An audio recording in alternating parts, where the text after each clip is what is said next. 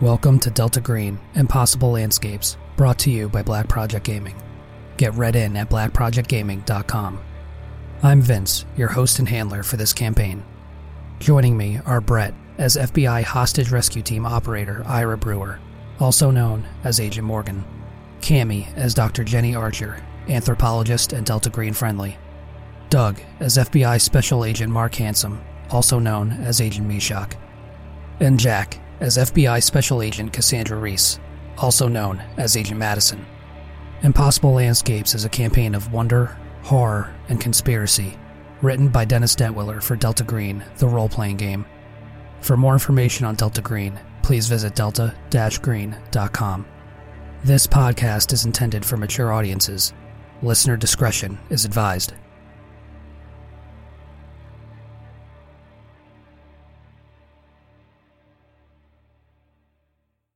In our last episode, M-Cell convened in New York City to investigate the disappearance of a local artist named Abigail Wright.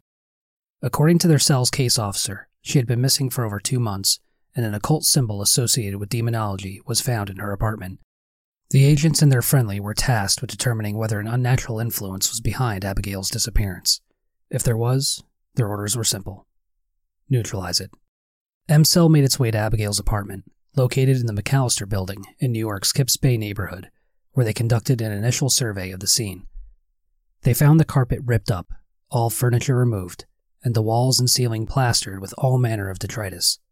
After photographing the apartment, the team decided to leave for the night and begin a more detailed inspection the following morning. As they prepared to depart, they noticed what appeared to be a microphone sticking out from the hallway rug at the base of Abigail's door. The group followed the wire to the apartment across the hall where they met a young painter named Thomas Manuel. Manuel denied all knowledge of the microphone and claimed to have last seen Abigail two months prior at a going away party in the building's fourth floor smoking lounge. The McAllister building, however, only had three floors. When pressed further, Manuel exploded in irrational anger, and the agents forced their way into his apartment. Jenny, uncomfortable with the escalating situation, decided to check the building's upper floors. After finding the door to what should have led to the roof, she discovered it opened on a strange smoking lounge resembling an early 20th century gentleman's club. There, she met a man named Mark Rourke, who told her Abigail now lived with an encyclopedia salesman on the sixth floor. Meanwhile, the agents interrogated Manuel, who told them Abigail had moved out and moved on with the encyclopedia salesman. A search of his apartment turned up nothing of interest, save for a refrigerator full of foodstuffs that should have been rotten based on their expiration dates, but instead looked fresh and unspoiled. Manuel became increasingly uncooperative, providing only enigmatic answers as to where Abigail had gone, when Jenny returned to tell the others about her discovery. Ira cautioned the team against exploring the smoking lounge and whatever lay beyond, but the others ultimately decided to investigate further. While the others went on ahead, Ira executed Manuel by crushing his throat. The group made their way to the smoking lounge, where they briefly conversed with Mark Rourke before venturing into the halls and corridors beyond. Before leaving, Cassandra took the opportunity to check some of the books lining the lounge's walls. She found scrapbooks and folios containing a depraved array of old pornographic photographs, the participants all wearing strange masks. Jenny led the rest of M-Cell out into the hallway, intent on reaching the sixth floor and bringing Abigail back. The group soon learned that the upper floors defied all logic and reason, ignoring the laws of the physical world as they stretched and contorted during their journey. Stairways appeared and disappeared seemingly at random, and as they ventured ever onward, they found themselves lost without a clear way back to the smoking lounge. As the team navigated these seemingly endless hallways, they encountered all manner of manifestations that left them shaken. A strange box containing an old grimoire, a plastic silver robe, and vials filled with golden copper plant pods. Labeled portraits of men and women holding strange bottles, with a single image showing a bottle without an owner and the name Temperance Jane Fry. A young girl covered in gauze, singing and dancing alone in a ballroom, only to slow to a complete stop and collapse into thousands of clockwork gears and cogs. Their resolve whittled down by these strange and wondrous horrors, the group eventually managed to return to the smoking lounge. They discovered Mark Rourke had been joined by another McAllister resident named Roger Caroon, but rather than question the men any further, they quickly made their way back downstairs. Before leaving, Cassandra brought one of the strange scrapbooks with her ignoring Ira's strong suggestions that she leave it behind. With the smoking lounge behind them, the group found that only seconds had passed while they were upstairs. Reeling from what they had just experienced, they decided to return to the sanctuary of their hotels for the night and determine how to continue their investigation. And that is where we will begin tonight's session. So, yeah, what do you all do next? Uh, so where are we right now? Like, where is everybody? I think we just secured the we we secured uh homegirl's apartment, Abigail's apartment, and then uh we were about to head out. I think, right? Yeah. So you, you all for I mean, unless uh, Jenny and Mark walked off by themselves, uh, you all should be just outside the McAllister building. Yeah. Did we decide whether we were going to go somewhere together right now, or if we were going to meet in the morning? I guess Jenny will ask that if we haven't decided. Well, you said that uh, you said that you had someone to meet. Yeah. Um, if we're fine with meeting back here in the morning. I do think that we should have a conversation sooner rather than later. Okay. I did leave something though uh, in the building that I need to retrieve. I'll be back in just a moment. Uh, and before anyone can question him on it, Ira goes back into the building. Well, does he go upstairs? Yeah, he's gonna really quickly go up to that guy's apartment, go in, search his body, get his keys, and then lock his apartment door and put his keys in his pocket, and then come back down. Okay. Does anyone follow him? No, but Cassandra will not necessarily follow him, but when she'll look at him through the doorway and stay within like the foyer area, just trying to watch and see what he's doing. Uh, I'm gonna see if I can like he's gonna go into the apartment like it's no big deal. Uh, search the guy's uh, body for his keys, which I'm assuming I could probably find without too much trouble. Yeah, absolutely. Yeah, I- I'd say it takes you no time at all. Um, you go back to the body, you ruffle through the pockets. Are you uh, wearing gloves? Yeah, he wouldn't have taken them off. So yeah, he would be wearing the gloves that they had on before. Handler, with my human, do I suspect anything less than savory happening right now? No, I wouldn't say. I I would say no, based on Ira's overall demeanor and uh, And he's keeping his gloves on, right? Yeah, he'll keep his glove. He'll keep his gloves on. Uh, he'll probably take them off, like when we're actually walking away from the building. But I don't think he would have had the opportunity, I guess, to take them off at this point, or the inclination. Um, and then he's going to try and kind of hi- when he exits the door, he's going to try and kind of like hide the door and what he's doing with the door with his body, lock the door, surreptitiously slip keys into an inner pocket in his coat, and then walk back. So I am watching him. Uh, would I be able to roll some kind of alertness to see if I see what he's doing? yeah, roll alertness, and then uh, Ira roll um, stealth. Ooh, that's a three on that. That's a very good check. success. Yeah, And I got a failure, so you see me do it. yeah. So Cassie with a three out of fifty, and Ira with an eighty-nine out of seventy. Yeah, Cassie, you see him trying to be careful, trying to be cautious, and mask exactly what it is he's doing by keeping his body in between any potential observers at the door at all times. But you see him, and you watch as he does something with the lock, and then drops these keys into his pocket. Cassie won't approach him, but she'll watch him. And as soon as he finishes locking up the door and slipping the keys into his pocket, uh, is everything okay? Yes, Why do you have his keys? prevent future problems. What kind of problems? We should really go and have that conversation. You see her sort of in this almost the sense of uh, the state of disbelief, and she would probably probably usually fight you on this, or at least be more uh, dig dig a bit more into into the weight of your words. But given everything that we've all collectively experienced tonight, she seems a little bit too tired to do it, and she will sigh and walk out of the building onto the street. Mark, uh, Jenny, what are you up to during this time?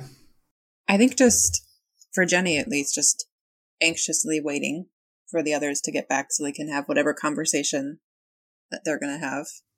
She's still not entirely sure if Ira's going to kill her by the end of the night or not, but we'll find out. How about you, Mark? Yeah, I think uh, Mark's not doing much. I mean, Probably just check in with, with Jenny. Hey, Jenny, you, you doing all right? I'll be honest, I don't know how to answer that question right now, all things considered. Just, I don't know, I just really want to find that girl, you know? Felt like we were close and we turned our backs. I don't know what we were close to though. I mean, that I've never never seen. There's something weird going on here, Jenny. Oh, I know. I'm just saying, whatever weird is going on, she's stuck in it. And I thought, I thought, I guess, that our job was to try to find her, but I guess that maybe you guys are here for something different, it sounds like. And I'm not sure where I fit in with that. I mean, just looking at it, if you think about it, we saw that Mark Rourke guy, Roger, he was with him. We saw some hands come out of the door. We saw a little girl dancing. Do all those people need to be saved? Maybe. Maybe. One of them has a name. Yeah. And one of them, I was told, I guess you guys were given different instructions, but I was told one of them has a family here that misses her. And we're supposed to do what we can to give them some kind of closure. And I if she is alive, even if she's stuck in some weird hellscape that's straight out of the 20s or whatever. I don't know. I guess I thought that we were supposed to save her. Well, yeah. I mean, if we can. I mean, you remember that Roger guy? Yeah. Why does that name found, sound familiar to me? I don't know. I don't think I know you well enough. Do you know any Rogers? The mailbox. And, uh, uh, Uh, yeah, Mark's going to go in back into the mailroom and take a look at the mailboxes. I'll follow him. Is there an R. Caroon? There is indeed.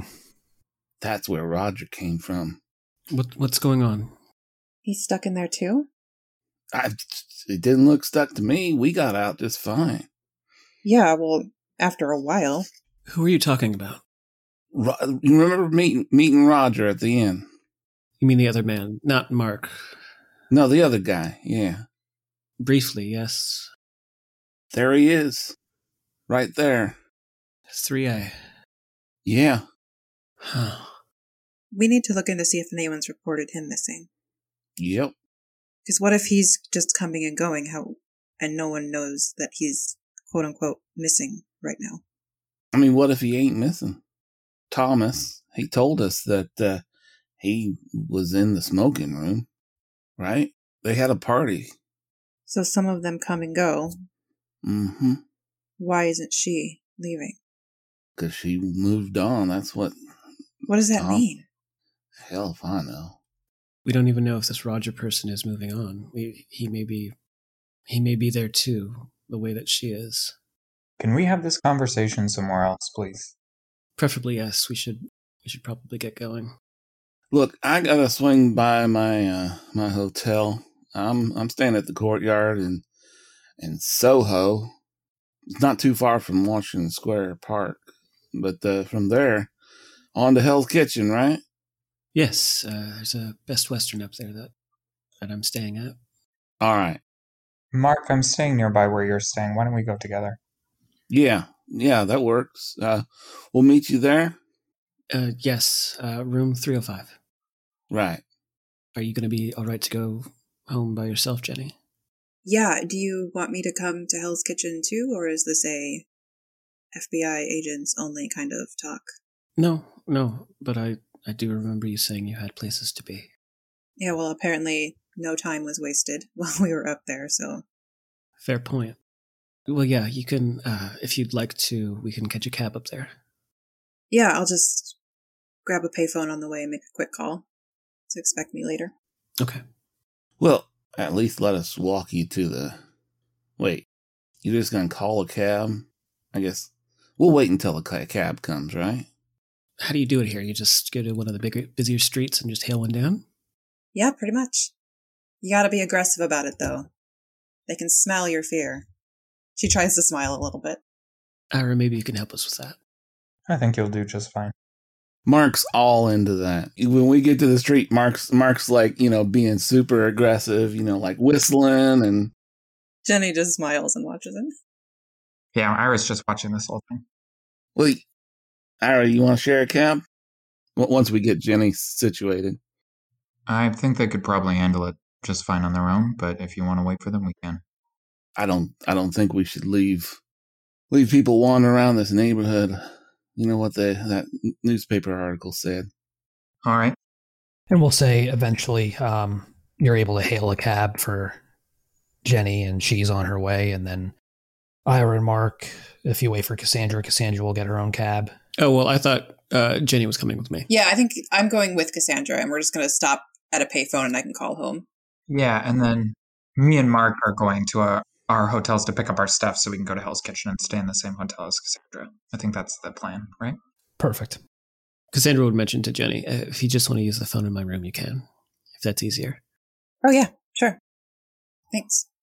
All right. Well, uh, with the collective effort of all of us, we'll try to hail two cabs down and head towards uh, our respective neighborhoods. Eventually, Jenny and Cassie, you get your cab and you head to Cassie's hotel. And Ira and Mark, you get your own cab. And we'll pick up with you two. Do you discuss anything in the car on the way over? Um, Ira's not going to start a conversation. I mean, Mark is just going to uh, keep up a constant chatter of uh, background uh, talk. Yeah, and I think Ira will not reply to pretty much any of it, kind of realizing that he doesn't have to in order to keep Mark going. Like Mark will just kind of keep his own wheels turning. Yeah, Mark. Uh, Mark. Mark's like, you know, you you remind me of uh, of this guy who works uh, in my department, Jim. yeah, he's he's a strong, silent type too. Anyway, you know, the other day Jim says to me, and it just keeps going. So yeah, we'll say for the sake of brevity, it, ta- it takes a little bit navigating the um, the New York City traffic, going from one hotel to the next, but you're able to recover your belongings and start making your way uh, from the Soho area to Hell's Kitchen. But uh, Cassie and Jenny, what are you what are you two ladies up to? Cassie during the cab ride is fairly quiet. Uh, she's been spending most of the time looking out of the window, just looking at the passing streetlights and all the, the buildings that are lit up at this hour since everything has gone dark. Just watching everything go by. Uh, you see that her hand is placed on the cover of the scrapbook, gently but firmly, as if to like keep it as close to her as possible without it opening or anyone trying to open it for her. Does she seem, maybe if I need to roll a human, I can, but does she seem nervous? I'd say you'd have to roll human. Yeah, for sure. Ugh, 71 out of 70, so close. Hard to tell. She's pretty. Even when she was stressing out in some of the areas of the upper floors of the apartment building, she didn't seem explosive in any way. Yeah. Um, so it's a little bit hard harder to read. Yeah, I think Jenny keeps looking over at the book, but being that they're not alone, they're in a cab, she won't mention anything or ask anything about it yet. So yeah, just also quiet. We'll say it takes a little bit, but eventually you do reach Cassie's hotel, the the Best Western, and proceed up to her room. Listen, you can make your call. Uh, just when you're done, I, I do need uh, the room for a bit. If you don't mind, maybe um, stepping out, you know, checking out the lobby or something. Yeah, sure, no problem. I'll be quick. All right, thank you. And uh, she'll go to the door, unlock it, and uh, she'll let you in, but she'll she'll hover closer towards the the door as to sort of keep uh, give you a little bit of privacy without leaving the room. Yeah, Jenny is just going to go grab the phone and call home. Um, she's going to call her apartment. So whoever picks up there. Roll luck. 41. It only rings a couple times, and uh, eventually, a male voice picks up and answers. Hello? Hey, Luke, it's me. Oh, hey, baby. How you doing? Good. Um, remember I told you I was doing some consulting thing. It's taking a little bit longer than I thought, so I don't think I'm going to be home probably for a little while longer. I just didn't want you to get worried. Oh, yeah, yeah, sure. Uh, yeah, no problem. Is every, everything okay?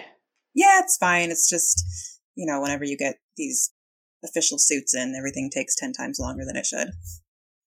Yeah, yeah, okay. Um, yeah, no problem. I was, uh, I was thinking about heading out anyway with, with, with a couple of the guys from work. Uh, as long as you're okay with that. Yeah, of course. Go have fun. All right. Yeah, we uh won't stay up too late, but uh just you know, be safe, okay? I don't know exactly what it is they got you doing, but uh just be careful. I will, and I'll see you later. Yeah, yeah, just keep me posted. I will. All right. Love you, babe. Bye. Bye.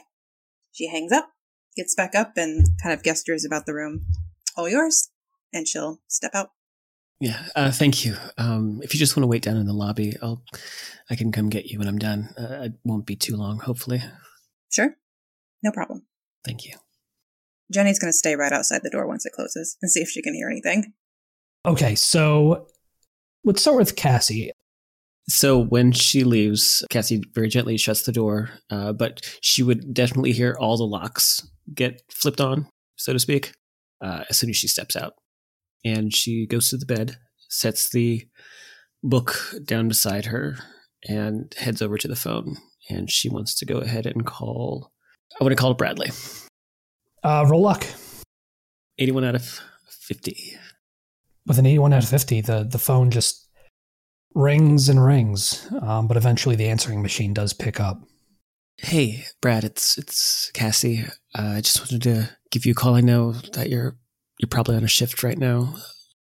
I just uh, I just wanted to let you know that I got to New York safely, and um, just uh, I'll be up for a little bit. So if you if you have a break or anything like that, uh, just give me a call. I'm staying at uh, I'm staying at the Best Western in Hell's Kitchen, um, 305. I I love you, and I'll I guess I'll just I'll talk to you later. And she hangs up the phone and takes a moment and looks over at the book again. And she goes over and pushes it underneath one of her pillows and then pulls the covers back over the bed as to make it look fresh and tidy. And waits probably about like 10 minutes before she goes back towards the door. So, did I hear anything? Yeah, so good question. Uh, Cassie, would that have been in a normal tone of voice? Were you trying to be quiet with it? How was your. I mean, she's relatively soft spoken. So, I mean, you know, it was a it was a normal tone for her, but she's not very loud or uh, animated. So let's do this. Um, I will have you make an alertness roll, Jenny. But what I'll do is I will it'll there'll be a twenty percent penalty just to account for the door and the space between uh, the phone, the bed, and and where your position in the hallway. oh, okay. I fail because I only have a 20. Oh, okay. It's tough. You can hear even slightly feel maybe some of the vibrations of speech happening beyond the door, but uh, you just not enough for you to discern any sort of meaning or uh, intelligible words from the conversation. Okay, yeah. Once she's like, oh, I'm not going to hear anything, she'll go down and wait in the lobby so that whenever Cassandra's done, she doesn't catch her like with her ear against the door. And how long uh, would you say Cassie stays up there before? Oh, just about 10 minutes. Okay. We'll say uh, roughly about an hour later, Mark and Ira, you arrive at the Best Western where Cassie is staying. And Cassie and Jenny, do you do anything else in that time? So Cassie would have gone down to the lobby to get Jenny.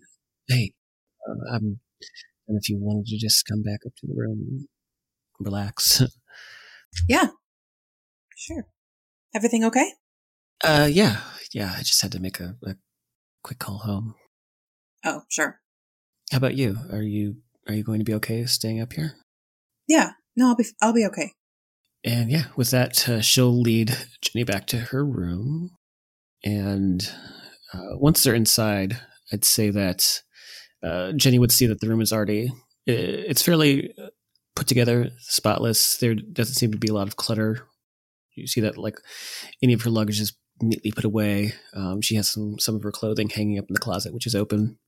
But uh, she'll sit down at like one of the tables uh, in the corner of the room and start to uh, essentially kind of unload some of her kit and even start to lay out some of the Polaroids that they took earlier. And you hid the book, right? The scrapbook? Yes. Yeah, I think it's a little awkward because Jenny kind of wants to make conversation, but I think she senses that Cassie isn't like a chatty gal. And with the things that have happened tonight, she doesn't know what is safe to ask about and what isn't, what's off limits. So I think she just kind of sits on the bed and waits and just watches Cassie go about her her routine. So, how did you get it wrangled into this? Oh, um, I consulted on another case, and I guess they just kept my number. What kind of case was it? And you notice too that she's not even looking at you; she's just arranging the photos as she's speaking. Another odd one. Nothing like this, but a little odd. I don't think I can, or I don't think I'm supposed to get into the details. Are they classified? Probably. Who knows? I don't know if I tell you, and then, you know, Ira's going to come knocking on my door at 3 a.m. a week from later. No, I don't. I hope that's not the case. I, I think right now we're, for better or worse, on the same side. He is a little intense, though. Yeah, I've met like I've met men like him in the bureau before. Maybe not as intense as that, but it, it, did anything strike you? And at this point, you see that she starts to turn towards you. Did anything up there strike you as familiar? Not really. Uh, handler, I want to see if she's telling the truth. Go for it. And I'll allow you to make a persuade roll, uh, a competing persuade roll, Jenny. Okay. God damn it, failure. 94 out of 64. Yeah, 94 out of 64 on that human for Cassie, and 61 out of 80 for Jenny on that persuade roll. Yeah, she's telling the truth. You seem to have something with the the robes from that box. Yeah, yes. Um, that's probably something that we should discuss when the others here are here. Right. So, what was the nature of the case you were working on again? Can I do? I want to do a human check now. My turn. Trying to determine if it's just like curiosity, or if it's like a test. Is she like seeing if I'll spill anything, or if there's any other underlying motive that she keeps asking about that? Go for it. Thirty-eight out of seventy. Um, so what Jenny might pick up on is she's using a little bit of an interrogation tactic wherein you repeat the thing, you bring it up throughout the conversation multiple times to see if there's a slip up or if there's a change in the answer. Um, so you probably pick up a bit on that. Gotcha. Yeah, I mean, like I said, it was odd, and I think that's really all that I'm allowed to say about it. I mean, I'm sure you kind of understand the nature of what I mean when I say odd, given that even though everything that happened tonight is absolutely batshit insane, kind of par for the course for you guys. I don't know about everybody else, but we can ask them when they get here. Yeah. And they do arrive. Eventually, you hear the knock on your door as Ira and Mark arrive from their errands. Yeah, and Ira would have at this point checked into the same hotel. He's got himself a room there now. Yeah, easy enough. We'll say that there's uh, availability for you both. Okay. Is it possible, like down in the lobby, for Mark to pick up a uh, dry erase marker? Let's leave it up to the luck roll. All right. So I ask him, and oh, that's a 57. Yeah, 57 out of 50. Unfortunately, this property does not have conference rooms, and so they don't have any dry erase markers. They do have them in the back, but they don't typically hand them out to guests because they never get them back. Right, right. Okay. I think uh, on the ride over here to Hell's Kitchen, uh, pro- probably when Mark opens the door, he'll he'll he'll just say, "Look, I don't know why they call call it Hell's Kitchen. I mean, I saw a daggone Target store on the way over here. I was just expecting something more. That's all." Yeah, Cassie will uh, let him into the room as, as soon as she hears them knocking and step aside and uh, just kind of guide them in. It's a one bedroom, nothing terribly fancy. Again, it's just, you know, kind of a, a decent sized Best Western. So there is like a little table and chairs and a bed, but nothing beyond that aside from like a TV. Uh, make yourselves at home. and Just don't, you know, get into bed. yeah, Ira will uh, find a seat uh, kind of move it so it's a little bit removed from the other ones, uh, but facing everybody and also the door, uh, and then sit down. Back to a wall, obviously. Well, we should probably go over what we saw tonight. Who wants to go first? So I got a theory. LSD. LSD. I mean, they uh, back when I was in church camp, when I was in high school, they they told us about I mean, uh, lysergic acid, right? That's it can cause you to just get all messed up in your head. How did how do you think that that was delivered to us tonight? Maybe it was on the some of the things in the apartment. People don't generally share the same delusion. Oh. All right. Well, that theory's busted. So, and Jenny, just as a reminder, anything that you do here here is confidential and remains with the four of us. Yeah, of course. Cassandra looks over at Ira to see if, uh, just sort of as like a, a look of confirmation. He gives a very slight nod of his head. So I didn't. I've been looking over the photos. I nothing has jumped out at me immediately, but more concerning are uh, some of the things that we found in that place. Uh, some months ago, I I was at a scene. I work with the FBI's uh, evidence response team, and a partner and I were at a scene, and at some point, we and you see that she's trying to like. There's this moment where she's like trying to recall, and you can clearly see the gears turning in her, in her head as if she doesn't quite remember everything about it. And it was there were these these people we thought they were they were vagrants at first but they were wearing uh, robes very similar to the ones that we found in in that crate in that box the silver ones. I don't think it's a coincidence. Are you allowed to speak to the nature of the case you were working on when you found them, or? I don't think that's a good idea. She kind of gives Ira this almost exhausted, like, okay, fine, whatever. He gives her a very sh- small shrug. no it's fine. It was just a a routine drive-by shooting uh, that took place downtown. We didn't encounter them at the scene of the crime. It was blocks away. And i i don't know what what compelled my partner and i to leave the scene. But when we did we we found them in an alleyway painting this mural. And we it's la we strange things that could happen there. There's lots of artists lots of creative types. We, we at first we thought it could have been some sort of film or tv shoot uh, some sort of community art project going on there but i don't remember what happened after but they were there in in these masks and in those robes that i just i something about this feels personal and i don't know if it feels the same way for any of you but if it does i would like to know Do you remember what kind of symbol you remember them painting? Maybe it's something I can identify. it was a mural it was it was a very crude cityscape on fire there were what looked to be two moons in in the sky above Does that ring any symbolic bells for me? Roll, roll uh, intelligence. Let's make an intelligence roll. Okay. See if you can remember anything. Uh, 39 out of 90. At this point, with Jenny having successfully passed her intelligence check, I asked the other players to leave the room so I could tell her what she remembered. Jenny, Yes. you do remember people in the commune.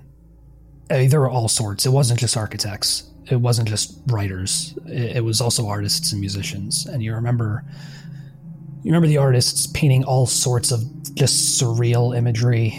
You remember two moons. You remember two suns. You remember multiple suns, multiple moons, all sorts of alien landscapes and cityscapes. But it, you do sense that this is something familiar. It is definitely something you you likely encountered in the Hollow. Okay. Just super quick, was there ever any sort of like official investigation into the Hollow after everything happened that there would be like documentation of like this is what they had been doing or if I had made any mention to that it would be like, "Oh, you were from there. You saw there obviously because you were were there at the time." I would say it's it's probably super obscure at this point. Okay. And even you, so you were so young at the time, and Right. it was such a trauma for you that a lot of it is just, whether purposely or just through the passage of time, just beyond your recollection at this point. Okay. And I don't know, is that something that Jenny would have ever actually tried to dig up on and seen the reporting on or anything like that? Not too in depth. I think there might have been a time once or twice that she might have just like done a couple cursory I guess not Google searches, Alta Vista searches. I don't know, whatever exists Yeah. in the 90s, uh, just to see what exists out there and what people generally know. But yeah, nothing too in depth. Yeah, and it's it's definitely one of those events in history that's been consigned to urban legend more than anything, and it has since kind of taking on a life of its own to where it doesn't even remotely resemble the truth. Okay, sounds good. All right, I'll bring the others back in. Yeah, so Jenny takes a minute. She frowns a little bit like she's trying to think or recall. You know, it's kind of like an urban legend, but I've heard of similar paintings, never that far west, but they've been known to pop up here and there, usually in like secluded communities, never in a huge city like LA. But I'm sorry to interrupt you. Do you think this is going to help us specifically what we're doing? I don't know what's helpful and what's not. Okay. It sounds familiar, is all I'm saying. What's the urban legend? I mean, it changes from one person to the next. It's super obscure. I probably wouldn't know about it except for it's my field of study specifically. It's just, I don't know, just weird, almost alien images that people paint. But like I said, usually it's in secluded communities. Usually they're abandoned by the time people find them. So there isn't much evidence or data. It's just weird things people stumble across. Like I said, I've never heard of it that far west or in a major city. That's odd to me. But you said it. It's it's a imagery that pops up in in maybe desolate or even just downtrodden areas. Yeah, I mean, very rare. But the two moons thing that stood out as something that I read about at some point when I was doing my thesis. I mean, this is Skid Row. This is Yeah. I don't know, maybe there's some new age hippie thing that people really like two moons. I don't know, maybe it's not relevant at all. It's just you said if anything sounded familiar and it, that sounds familiar to me.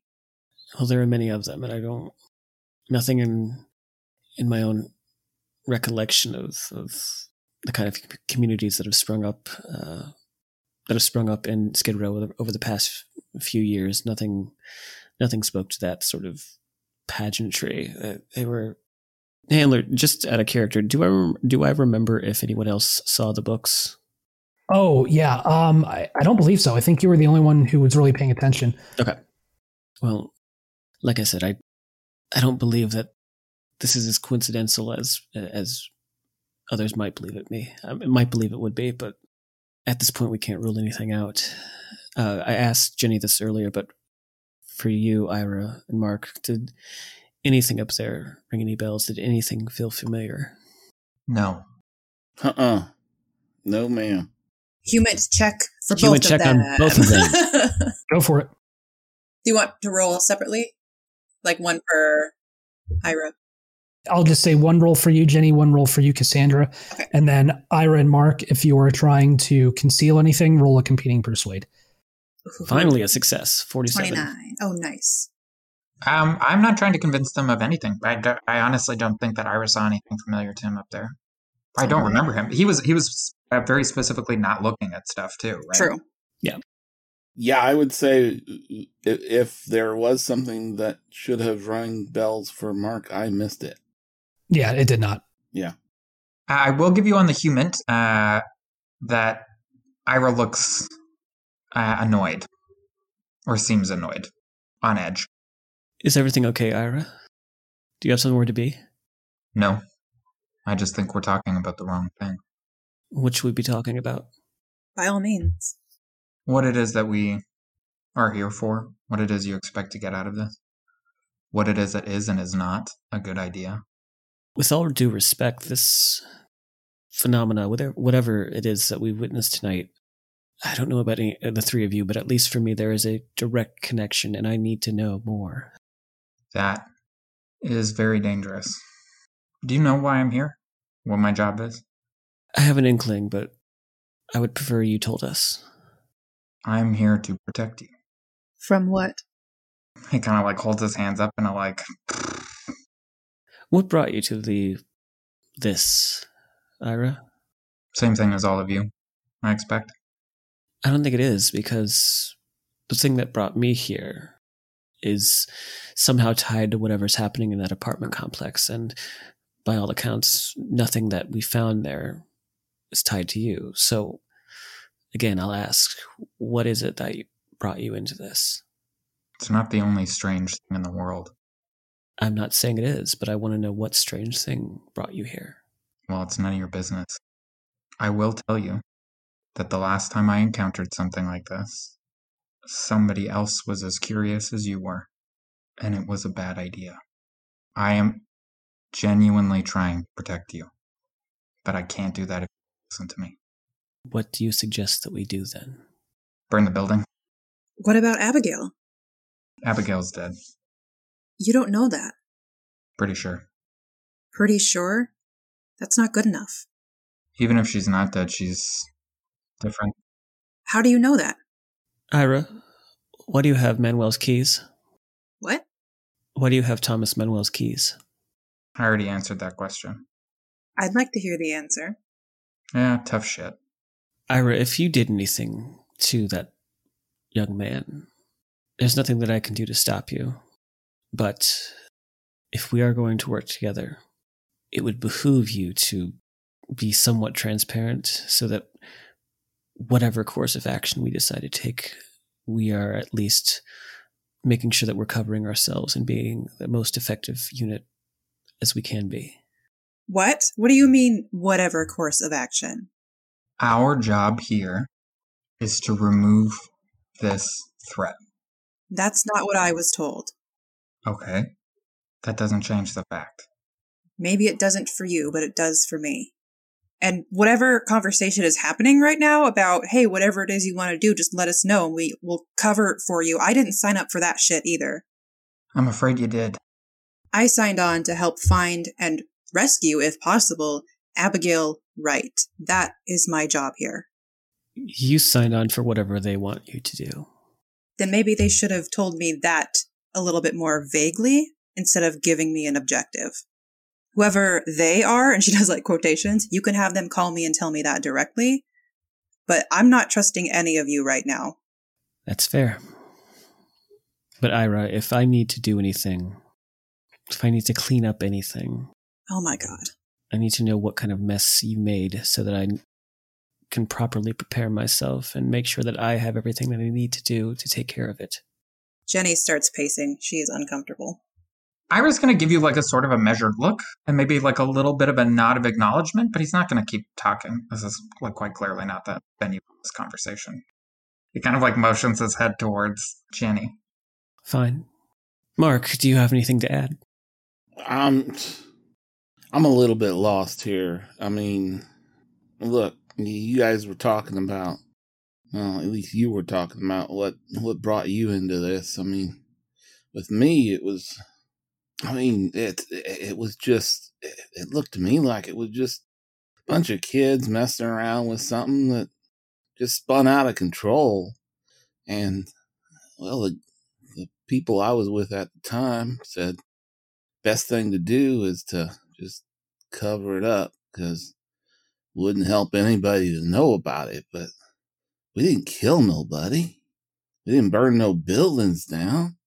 Certainly not with people in them. I mean, what about Roger Karoon, whatever his name is? I mean, as far as we know, he's he's still fine. I don't think anybody in that building is fine.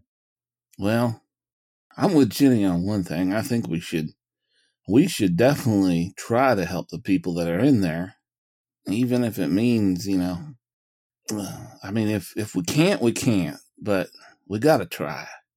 If that's what you want to do, I'll do my best to help you, but I think it's a bad idea. I mean, you talk about burning burning that building down. Yes. Well, if we set fire to the outside of that building, what says that we're going to destroy what's inside it anyway? Set fire to the inside of the building. Yeah, well. Well, what makes you think that any of this obeys the laws of man made fire or any sort of physics or scientific phenomena that's based here? Ira kind of shrugs and goes, I don't know that it would work, but it's definitely a good thing to try first. Or it could make it so much worse. He shrugs again. One way to find out. Right. Let's let's just put that in the Plan B category for now. Again, I'm here to protect you. What you guys decide to do is what we'll do. I'm not in charge. But the more you learn about this kind of, I don't know, there's a threshold somewhere where you stop being on our side and start being on the other side. And I don't know where the threshold is. But I know that once you cross it, I can't help you anymore. Other side, what does that even mean? What other side? He shrugs his shoulders. Oh my god. Yeah, just keep offering opinions and then just shrug your shoulders when anyone asks you to expand on what you're saying. I don't know what it is. Whatever the other, whatever it is that they keep sending us to investigate, or whatever it is we encountered to get us roped into this, whatever it is that's going on at the top of that building, that's the other side. I don't know what it is any more than you do. Well, short of the bur- build, burning the building down, there's got to be some other things we can do. There's a lot of information we don't have. Can we try to talk to Roger in the morning? I mean, if he's not supposedly missing, Yeah, we can assume that he comes out. Maybe he has more information for us. I think that's a good idea. I think, I mean, Thomas Manuel ain't ain't talking to us. That's pretty clear. So, Karoon definitely want to talk to him, and, and Mark's now like putting his fingers up and ticking ticking off things. Oh, we we got to find out like who owns this building, who built it, where's it come from. I mean, has it always had th- this sort of problems? Maybe there's some information we could find out there. Well, Jenny, you seem good with research. Is that something that you can follow up on? Yeah, sure. All right, so we'll have Jenny do a little bit of research on the history and the legacy of the building itself. See if you can find maybe anything else on either Abigail or any of the other other tenants. Uh, even uh, what was his name, Mark Rourke. Yeah. Yeah. I I think one of us, I mean, I'd, I'd be happy to do it, should go down to the uh, NYPD and get anything information we can on, you know, these other people in the building, like uh, Karoon and any of the other people. Uh, Who else were on? Hold on. And he pulls out his notebook and he flips over. There was, uh, well, Wright, Manuel, Karoon, Post, 4A. Who's that? Van Fitz, 6B. Any information, you know, we can find about these people? 4A and 6B. Those were on the those were on the first and second floors, correct? I don't understand how the numbering system in this place works. Me neither. Yeah, Van Fitz and Post are on the second floor. Okay. The rest of the apartments in the building are unoccupied. Yeah. Mark, when you're down there, perhaps look up, and you as well, Jenny. Maybe look up some of the other names and uh, of the. There was that name uh, of the company that was on that crate. There was also another name on on one of the gears. I think I saw one on the photo as well. What was it? Temperance Jane Fry. Yeah. Temperance, I remember that. Something old timey. Either way, you sh- you both should look into those names. Anything anything on them. I mean, I can go the official route, check with the NYPD. I think if we have both of you working on that at the same time, I can start to secure Abigail's apartment, start to break things down. And Ira, if you wouldn't mind assisting me unless you feel like your skill set is better used elsewhere. He shrugs. Okay, do we want to meet up sometime tomorrow to go over everything? We should probably meet either at the apartment or back here. I mean, the three of us are going to be here anyway, Jenny. If you didn't mind coming in the morning, we can go over our game plan. Sure. Um, let me, and she's going to write down her phone number really quick. Just call me whenever you're ready. We'll do. Being FBI agents, would we have pagers? You would. Yeah, Mark's gonna just gonna write his his pager number on a piece of paper, on uh, three pieces of paper, and hand them out to everybody. Pager, fancy. Half the time, I don't even know how to work it, but I'll do my best. Okay. We'll see you in the morning then, Jenny, and the rest of you. Say 0800. Okay. Everyone try to sleep well, I guess. And Jenny will head out. Let us know when you've gotten home. Yeah, I'll, uh, signal on the pager. She'll uh, smile and, and hold the door open for you as you leave. Yep, Jenny goes. Yeah, she'll shut the she'll shut the door and turn to the other two who are still in her room. What about you two? What about us? No. Are you staying back in Soho or did you get rooms here? Yeah, we got rooms here. It's better to be close. Maybe not so close that we're in the same room the entire night, uh, if you don't mind. Uh, Ira's gonna nod and then kind of just look over at Mark until Mark gets up and leaves. All right, all right, all right. I, I thought maybe you wanted to hang out or something. I'll see y'all in the morning. Uh, Rest easy then, both of you. Have a good night. Night. Ira still hasn't gotten up from his chair. Yeah, our, Mark's gone out the door. Yeah, uh, so she will uh, let Mark out, and as she's starting to shut the door, she'll turn back and realize that Ira is still sitting in his chair. Is there something else that you need to discuss? That was ill considered. What was? Bringing that up in front of Jenny. She's a part of this now.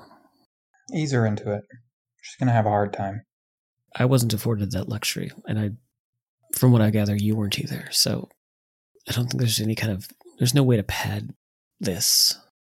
She saw what we saw. We all saw what each other saw. Then none of it makes any sense. Kind of like tips his head back and forth. Yeah. Still, doesn't hurt to try. Just let me know if I have to clean up anything tomorrow. He nods. Gets up. She'll uh, stand aside and kind of bite her bottom lip as she opens the door for you. I'm in room 308 if you need anything. It's down the hall. Yep. All right. And she'll actually she'll keep the door open and you you'll see if you look back that she's standing in the doorway looking down at you as you're you're going towards your room. Oh, he doesn't look back. I don't know when it would be a good time to mention it, but uh, Jenny is taking a cab back to the apartment complex. I figured. So let's do this. Cassie does have the keys though. She does. Yep. Ira has a set of keys as well. So, Mark, do you do anything with the rest of your evening, or is, is he just going to kind of call it a night? I think probably for the with the rest of the evening, uh, Mark is going to call his girlfriend Sharon, uh, who is uh, a senior at, at Clemson. Tell her, hey, yeah, no, I, I'm I'm here in New York City. It's uh, oh, it's bigger than I thought it would be. Tell you the truth, and uh, confusing, but it's pretty cool. And just talk to her about you know, non confidential details about the, you know, pizza place that he went to this this morning and, and stuff like that. Cassie, what do you end up doing? So Cassie she lets Ira go to his room and she goes back to her bed, leaving the light on, and uh, she turns on the TV for maybe about like ten minutes, trying to kind of drown out some of the, you know, the kind of mental noise that's going on in her head with everything that she's seen, but it's too much. So she turns it off and she digs underneath the the pillow where she hid the book, the scrapbook that she found, and she walks over to the table that she had spread out all the full, uh, all of the Polaroids. And she's just going to basically spend as much time as she can before she just passes out, uh, going over the Polaroids that she took and trying to cross-reference them with the photos in the book. And as she's doing so, she feels herself getting emotional, remembering glimpses of the things that happened to her in L.A. before this. Uh, seeing those masks that she's seen before, seeing the robes, but then coupled with all of the strange, deviant sexual behavior that's happening in this book that she herself is not uh, familiar with firsthand. And so it's just a sort of dramatic moments of like looking over the photos and, and going over everything uh, until she she tires herself out. So there's nothing that you see in the uh, in the Polaroids in the Wright apartment that show up in the scrapbook. But I will say, since you spent so much time poring over the uh, photos of the apartment, I'll I'll give you a twenty percent bonus to your whenever you make a search roll when you go through the apartment, just because you've now kind of studied it inside and out, forwards and backwards, and have a, a good understanding of kind of the, the structural space and how to begin your search. So, Okay, great. Thank you. okay, Ira, you had some questions for me. Yes. So, would it even be possible for Ira to dispose of a body without being seen in that part of town? It would be it would be extremely difficult. Because I was thinking he would maybe wait until like 2 or 3 a.m., go to like an all night car rental service. Because there's probably going to be one of those, right? Like those exist. Yeah, you'd probably have to go to like the airport, like JFK or LaGuardia or something like that. But yeah, And you can just tell me how stupid this plan is. So he would go to like a, a place, get an all night, uh, get like a car, uh, go back to the apartment building, wrap what's his nuts up in one of the one of his own sheets, put him in the back of the car, drive him to a river, dump his body in a river. That's what I was thinking of doing. Is that a really terrible plan? Um, so a lot, it, it- not terrible. A lot of it will come down to a series of rolls. There'd be stealth rolls, so you're unnoticed. There would be alertness to see if anybody's watching. There would be, yeah, there'd be, there there'd be there would definitely be some some chance involved. Yeah. How many rolls are we talking here? Yeah, I don't want to make it. I don't want to make it a point to where like you're essentially rolling to fail. So I would say roll, roll criminology, roll alertness, and then roll stealth. If I bring Cassandra with me, will that give me any bonuses? I would say that would absolutely help because of her her knowledge in forensics. So he's gonna wait. He's gonna wait until like two o'clock in the morning, and then he's gonna knock on Cassandra's door. Before we get there, uh, because that will be some time later, I'm guessing. Jenny, let's see what you're up to. Yeah, so she wants to go back to the McAllister building. And first of all, I guess just determine whether or not she can even get in. So the uh, door is locked, but there is a buzzer system. Is it connected to specific apartments? Yes. I guess I'll try Rogers 3A, see if he answers. You push the button for the buzzer and you hear that harsh buzzing sound, but no response. Damn. I'm just going to try to knock on the door really loudly. Maybe someone's out there and they hear me. No answer.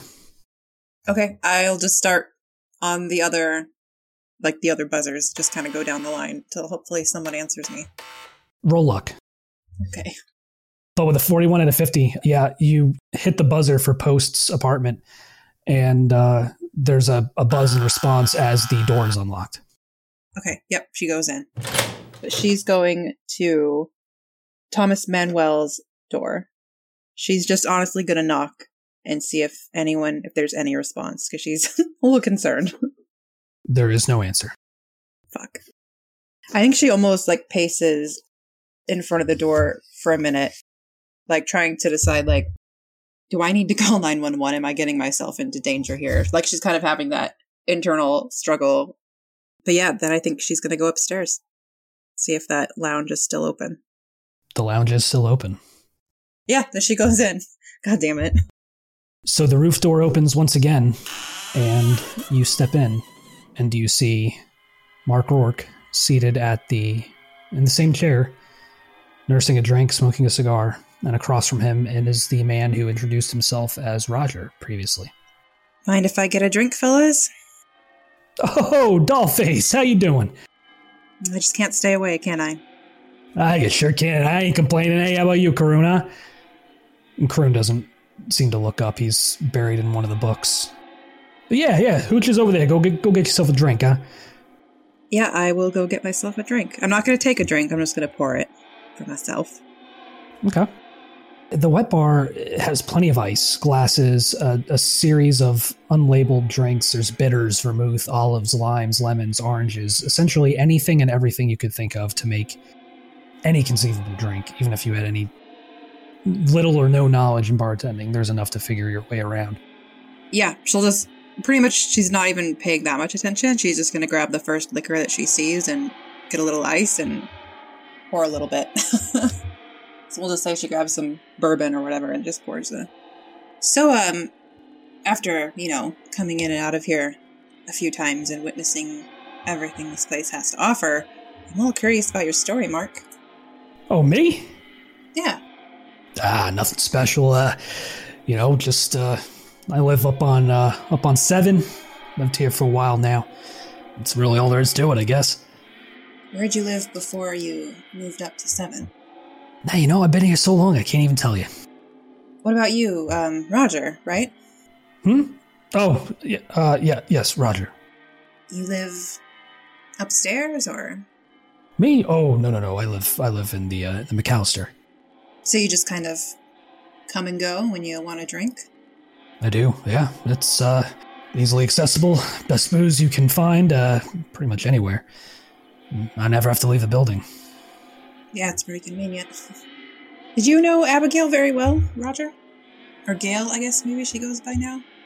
It seems like everyone's got their nicknames for her, don't they, Mark? But uh, I, I yes, I do know Miss Wright. She, yeah, she's still here. She lives on six, apartment twelve A. Do you know why she decided to move instead of just coming and going like you do? Well, if uh, I believe it's all about that salesman that she's uh, taken up with, they Right. seem quite smitten with one another. I can't remember if you told me or not. I'm sorry. Does he have a name? None that I've ever caught. And what does he sell exactly? Mark chimes in at this point. Fucking encyclopedias. That's right. That's right. You did mention that. Who does he sell him to? I mean, does he come and go like you do, Roger, or does he just stick around here? Well, I, uh, if I'm being honest, I don't see very much of him. That's kind of weird, right? Sales guy who never leaves his house? No, I never said said I never see him leave. He's he comes and goes, but I never see where to or when. How often does he come and go? Well, I'm not entirely sure. I was just asking because I'm in college right now and I'm writing a huge paper. And now that I think about it, encyclopedia might be kind of helpful. Eh, buy it from somebody else. That guy's a fucking creep. Why do you say that? Eh, just I don't know. It gives me the heebie-jeebies. Is there a way to call him down here? Get in touch with him? Ah, what do you want to? What do you want to have anything to do with that guy for? Just let him be. Just an encyclopedia. He, he sells them, right? That's his. That's his livelihood. Eh, a lot of people fucking sell them. Just, I, I wouldn't.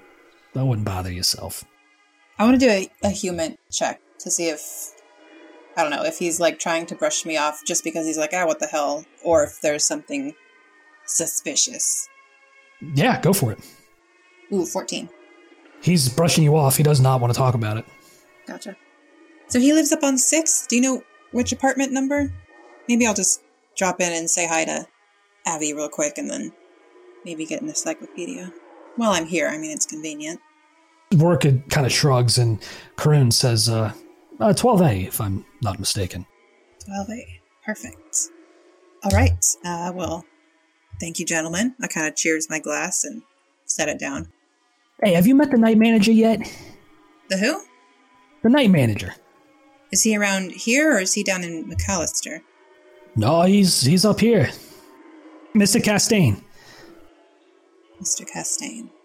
Uh, no, I have not met a Mr. Castaigne, I don't think. Why?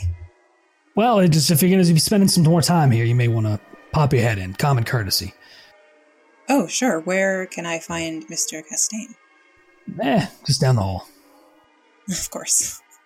Everything's down the hall. Okay. Thank you. Yeah, don't mention it. That's a good idea. Um, I'm gonna go down the hall with the intention of finding 12A. Yeah, so uh, you head down the hall. Roll sanity. Success. Once again, the hallway just seems to get impossibly long, and you turn and you have gotten no further from the smoking lounge than when you started. Uh, so lose one SAN or one willpower.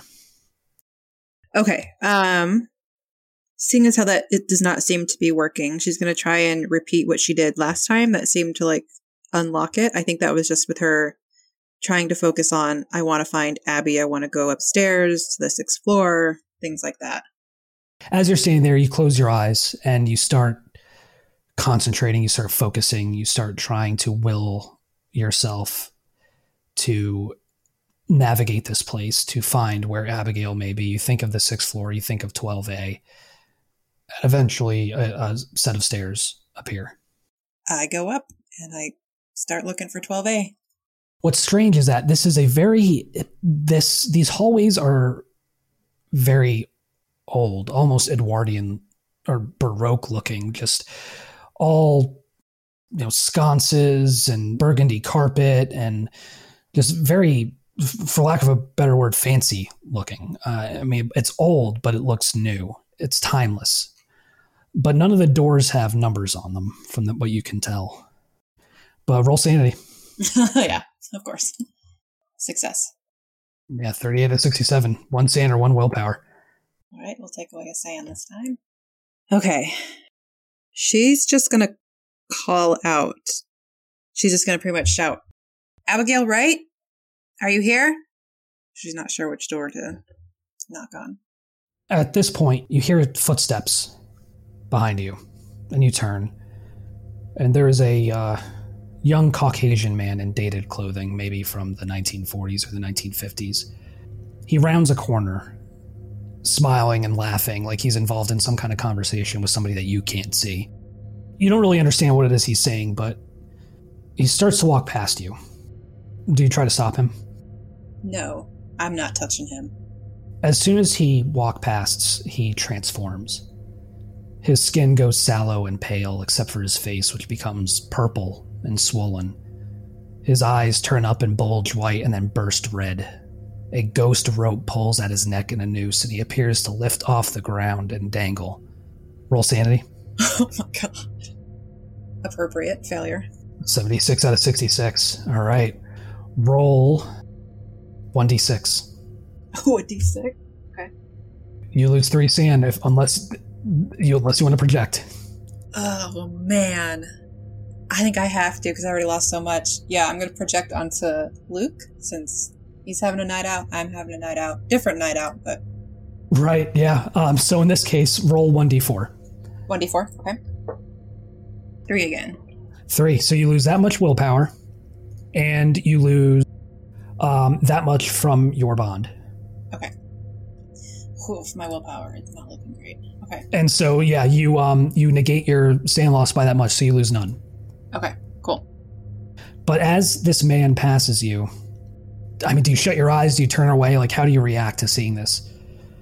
I think she she won't close her eyes or turn away, but she definitely starts to take a few steps back, almost like getting ready to just run the hell out of there if he starts to seem aggressively moving towards her, like he might hurt her. But right now she's just kind of like almost in shock, just like watching what is happening. Eventually, his feet come back down to the ground, and he's that same young Caucasian man you saw previously, laughing and smiling. And once again, this time you hear more clearly, and he says, The ballroom. What do you want to show me? And he turns a corner. Okay, so there's a ton of doors. They don't have any markings on them. Weird ghost guy. Yeah, I think losing sanity, or she didn't lose sanity, but having that fail and experiencing that, I think is bringing her back out of her uh, need to be heroic. so she is going to turn around and try to exit again. All right, roll sanity. Oh boy. Success. Lose one SAN or one willpower, All right, one SAN. and you get nowhere. Oh no. I yeah, once she realizes that she like probably tries to calm herself down and tell her that, you know, tell herself, you know, I did this before. It's we seem trapped and I got out just fine. So just calm down, focus on the exit. You'll get there. She's trying to she's probably talking You gotta help me. Too. What? You feel these hands grab you as you're trying to focus, and you turn around, and there is this man standing there. His beard is down to his chest. His strange lock of filthy hair obviously has not been washed in quite some time, and he is panicked. You've got to help me. You've got to get me out of here, please. Okay. Okay. Um who are you? Langford, my name is David Langford. I don't know how long I've been here. You've got to get me out of here, please. You're with them, right? You, you, you, you were with those guys. You're cops, right? You're like fucking feds or something. I heard you. I heard you guys talking. Uh, uh, yeah, yeah, okay.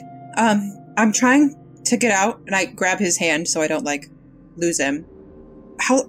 Okay, we just have to calm down, right?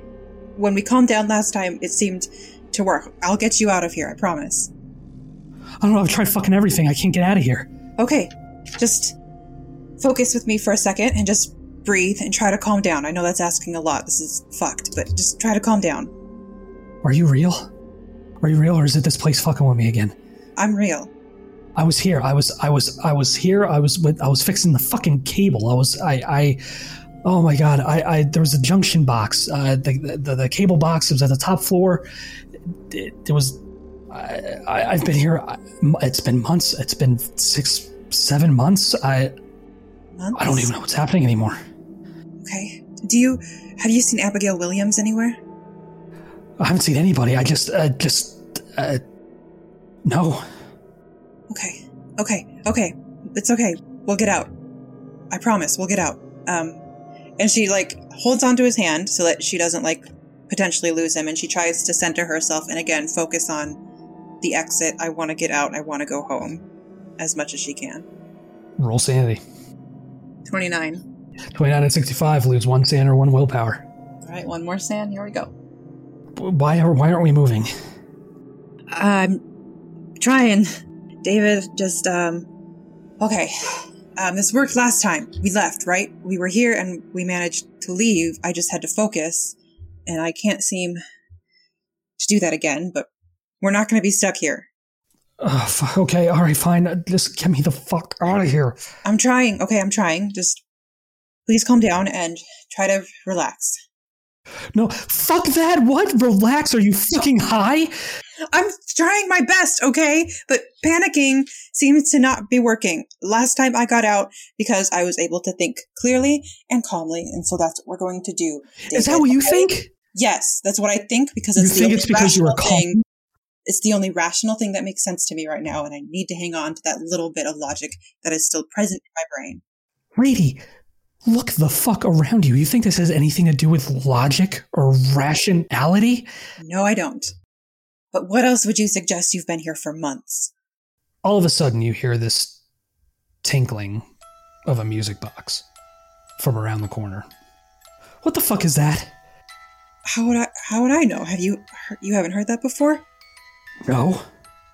Okay. Does it seem to be getting closer, or is it staying in a consistent spot? It does. And eventually, this small thing, just over maybe half a meter tall, composed of brass clockwork wheels and the smashed remains of a porcelain doll, comes wheeling around the corner. Its mouth clacks open and shut as it wobbles on these two uneven wheels. Its arms spin as it moves. And this strange dirge plays from this music box embedded in its chest. The air is filled with this coppery stench as it approaches, and its mechanisms are lubricated with something that looks like blood. The arms are fixed in a crucifixion pose, and the fingers are simple curves carved into porcelain without seams. It approaches you. And you see that it rolls to a stop before you, its mouth clacks open and shut, and open and shut, and there's an invitation on its back. I reach down and I grab the invitation. Printed on finely pressed vellum and addressed to Ian Frederick de Craig, prisoner 125101. Join us at the palace, a masquerade to celebrate the new king. Come to dine, come to dance. Come. You wouldn't happen to know um, an Ian Frederick de Craig, would you, David? He's gone, Oh, fuck. and so is the clockwork child. Roll San. okay. Critical success. So you lose zero sanity for that. Okay, cool. I'll take every bit I can get. Yeah, I think she's just with that envelope in hand, walking down the hall, trying to keep it together, but the longer and longer that she seems to just not be getting anywhere, the more she's panicking. You look up from the invitation and you see a figure standing at the end of the hall. And he's pointing to his left. His face is obscured in shadow, but there's something familiar about it. About him? It's him. Is he pointing towards like another hall or a door or anything in specific or just left? It's at a junction, Okay. and so you can't tell what's on the other side. She's going to cautiously and slowly approach him. That panic that she had earlier kind of dissipating, or at least not as intense as it was before. And as she gets closer, she's I know it's his face is kind of obscured, but she's gonna try to make anything out that she can. What he's wearing, um, how tall he is, how his hair is styled, anything to try to make sense of what she's potentially seeing. The memories from that time are so vague, but it's as if you saw him yesterday. But as soon as you get start to get closer, he begins to walk right. Wait, Daddy? He's gone. She stands at that juncture for a minute. So he went right, but he pointed left. So she's gonna. Oh, fuck. um, she's gonna go left, but she's gonna keep looking over her shoulder, almost. She can't tell if she hopes that he's back there when she turns around at some point, or if she hopes he's not, but she keeps looking back over her shoulder as she walks left. It's a dead end on the right. He couldn't have gone anywhere. Okay, well, this clearly isn't real. I'm just seeing, just seeing things. she heads left and just gonna keep trying to get out. As you walk, you see two people run across the opening at the end of a distant hallway, way too suddenly to be seen clearly. A moment later, they're followed by three men in large, odd looking gas masks, carrying shotguns. After they cross out of sight, all of a sudden you hear these distant, thundering booms that couldn't be anything other than shotgun blasts. Do you pursue? Trying to think back specifically on that time, if there was any point that she, having seen what she just saw, uh, that like gunfire and stuff like that stands out in her memory of any specific moment, or if it's just something that maybe isn't relating to her, but is just something to be aware of, or Nothing. Nothing that jogs any memory. Okay. yeah, what the hell? I've come this far. uh, yeah, she walks walks forward with the mentality that the only way out is through at this point. As you reach the junction, you find these two dead marionettes, life sized, laying out on the ground, torn open by buckshot. Like everything else you've seen, they're made of clockwork, but red tissue paper is spilling out of them in an approximation of blood. And they're dressed in coats and shirts and pants. I don't think she has the capacity to focus on too much of that, so she's going to try to just kind of skirt around them, not get too close, and just keep going down the hall. Make one more SAN roll for me. Ooh, oof, fumble. Continue on, you reach another junction and another junction. At this point, you're simply following your gut because there is no rhyme or reason to this place. And eventually, you're back at the smoking lounge. Oh my god. She's gonna book it out of there. Mark s- starts to say something to you as you leave, but you don't hear him as you just hightail it out of the lounge, back down the stairs, and back into the McAllister building. What time is it? Has the time changed at all since I went in? Maybe three seconds. Yeah. She's gonna just take a minute and find somewhere to just sit and collect herself because at this point I think she's probably crying just out of the panic and the things that she saw. So she needs a minute. It's probably what like ten o'clock, so I don't. She probably won't still be there when Ira and Cassie get there. Um, she will call a cab to take her home eventually, but she needs a minute first. Okay. Uh, do I have the invitation still in my hand? You do indeed. Noise. Okay. We'll say that you eventually make it back home, and uh, Luke hasn't gotten back yet. That's fine. I don't need him to see me like this. She's just going to take a cold shower and go to bed and fall asleep as best as she can.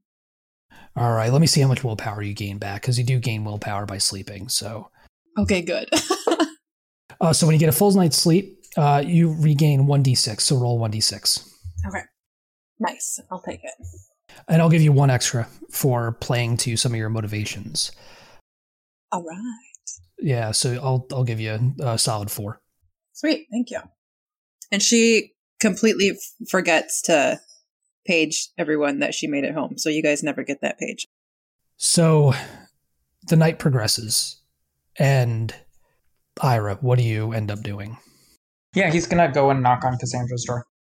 Cassandra, you've fallen asleep at your desk with the scrapbook and the photos, but you're startled out of your slumber by the sound of knocking on your hotel room door. Mm. Uh, yeah, she starts to like not jolt awake, but definitely definitely realizes that she had actually passed out in her seat and that the light was still on and that her bed was still, uh, for the most part, untouched. And she looks down and sees herself in the clothing that she was wearing earlier that night, and uh, she goes to the door. She instinctively makes sure to get the uh, make sure that she has her her holster on her her gun, and as she does, she sees the time that it's like closer to 2 a.m. And she goes to the door and peeks through the peephole. And I assume she sees Ira there. And then she will uh, sigh relief and very gently open the door just enough to, so that you see her face. What do you, what, what's going on? You said you wanted to find out what happened to him? All right, I'll get my things. And uh, she opens the door wide enough to let you in. Uh, he'll come in. Shut the door behind him and uh, she'll start to gather up her kit uh, back into the duffel bag that she had brought earlier. As she does, she moves towards you, but makes makes sure to close the scrapbook uh, and put it aside, and heads towards you. Yeah, he notes that, but doesn't doesn't do anything about it. But he is gonna like kind of step towards her a little bit. You good for this? Depends on how bad it is. But I've seen enough. He gives a nod of his head and then turns to leave. She'll follow. And when we, as we get down to the lobby in the elevator, she'll ask him, "So, do we need to do anything before? Do I? Do we need to pick up anything?" Just a rental car. A rental car. All right. Well, we'll have to ask the front desk about that. No, I already looked up where to get one. Oh, okay. Well, lead the way then. Okay. And yeah, she will follow as he dictates. So, uh, where are you heading? Uh, so he's going to go to a uh, late night car rental place, probably by an airport, whatever the closest airport is. Pick up something with a considerable amount of trunk space if we can. Yeah, and then head to the building. All right. Yeah, we'll say you get your hands on a. Uh, we'll go with a blue 1995 Ford Bronco. So uh, yeah, you you um, drive up to the McAllister building. What's your plan going to be? Kind of depends on the um, the layout of the building. So if there's an alley or something next to the building that that's big enough for him to park the Bronco in, he'll do that. In a place where it's going to be as close to an entrance as possible, because he doesn't want to be carrying a body wrapped in a sheet for a very long period of time. Plan is for us to go to the apartment. I'm going to pull the sheets off his bed, wrap his body up in them. We're going to put them in the trunk of the car, drive to a, some body of water. There's plenty of them around. Throw the body in the river, drive back to the hotel. I think that's it, right? Okay, let's let's do our rolls and see because you've got the keys to get into the building and his apartment, right? Yes, correct. Yeah. Okay. So roll alertness. Is this at the building? Yes, and uh, so one of you, one of you pick whoever's gonna. I've got an eighty-four. Go for it. Twenty-six out of eighty-four. Whew. So there are people out and about. This is a rough neighborhood at night. Um, but there doesn't seem to be anybody paying particular attention to you or your your car or the building. Sweet. All right, so you head inside, and you get to Manuel's uh, apartment. Yeah, I will unlock the door and open it, and then make an after you gesture. Uh, yeah, Cassandra will step ahead, and I'm sure at this point, as soon as she steps in, she smells the scent of, of death, and well, I'll stop you there. You actually don't smell anything. There's no body. Uh, Ira's gonna, like, seeing her not have the reaction that he thought she would have, he's gonna lean past her and look over her shoulder. Hmm. Roll sanity, Ira. Yes. 25 out of 74. You lose one. Okay. What? What is it? Where? What am I? Turn on the light here and uh, you see that she takes out a glove and sl- slaps it under her hand and looks for a, a light switch. Yeah, you find one. Okay, yeah, she turns on the light. Is there? There's nothing in the living room. Where? Nothing. So, what did you bring me out here? No, I'm not too sure. There should be a body here. Handler, can I do? I don't know if it would be a search or alertness I just want to look around and see if there's been any trace of anybody else in here since we've been since we visited his apartment. If anything in the apartment has changed since we've been here. I won't make you roll uh, just with your search skill as it is. you look around and you take time to just kind of get a feel for the place based on how it was when you last left it. Granted, something obviously, well, at least according to Ira, transpired there after you left the first time. Uh, but it doesn't look like anything's been messed with or tampered with or moved from what you can tell based on what you saw last time. Okay. Cassandra will go to the fridge and see if there's anything inside, if it's still the same uh, expired but not expired food in there. Yeah, same same foodstuffs that were there before with the same expiration dates and uh, the same unspoiled food. Okay. I want to check out his bedroom and bathroom too to see if he has any kind of medication, if he has any kind of journals, if he has any anything that would that he's used to either document what's been happening in the apartment building or anything that gives us any insight into his own mental state. Uh, Ira will close the door behind him and, and just kind of chill and watch. This time, I would say make a make a search roll. With a twenty out of seventy one, you end up kind of retracing your steps from the last time when you tried to look through this place. Now you you know you've gotten a little bit of sleep. You're a little more focused. You search and you find that there was this plastic plant base in the kind of the, the common area, and there was a hidden recess in there.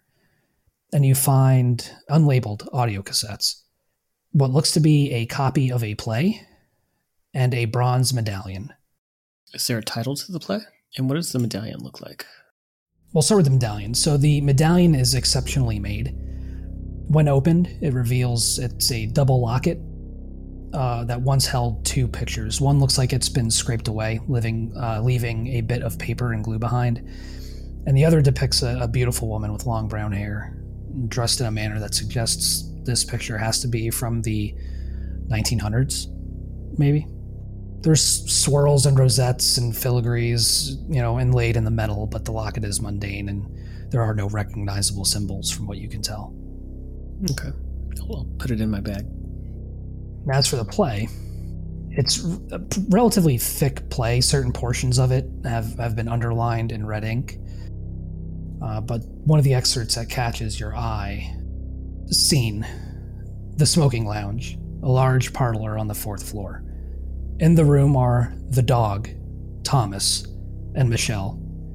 Enter Mark Rourke. Mark. Abigail is gone. She moved upstairs today. Thomas. And? Mark. I miss the kid. Michelle. Her dad, that pig, came around. She doesn't like you, Mark. No one likes you. Anyway, she ran off with that salesman. Everyone knows it. Mark. Fuck you, you bitch. Thomas. Come on, guys, come on. The dog barks. Someone is heard coming up the stairs, a loud racket reverberating up and down the staircase. Mark. Who is that? Everyone stops to listen. Michelle. Who could be down there? Who is that? Mark steps to the doorway and leans to look down the stairs. Mark. Hello? Hello? Enter federal agents. Do I see any date uh, as to when it was written or published, or do I see uh, an author or name?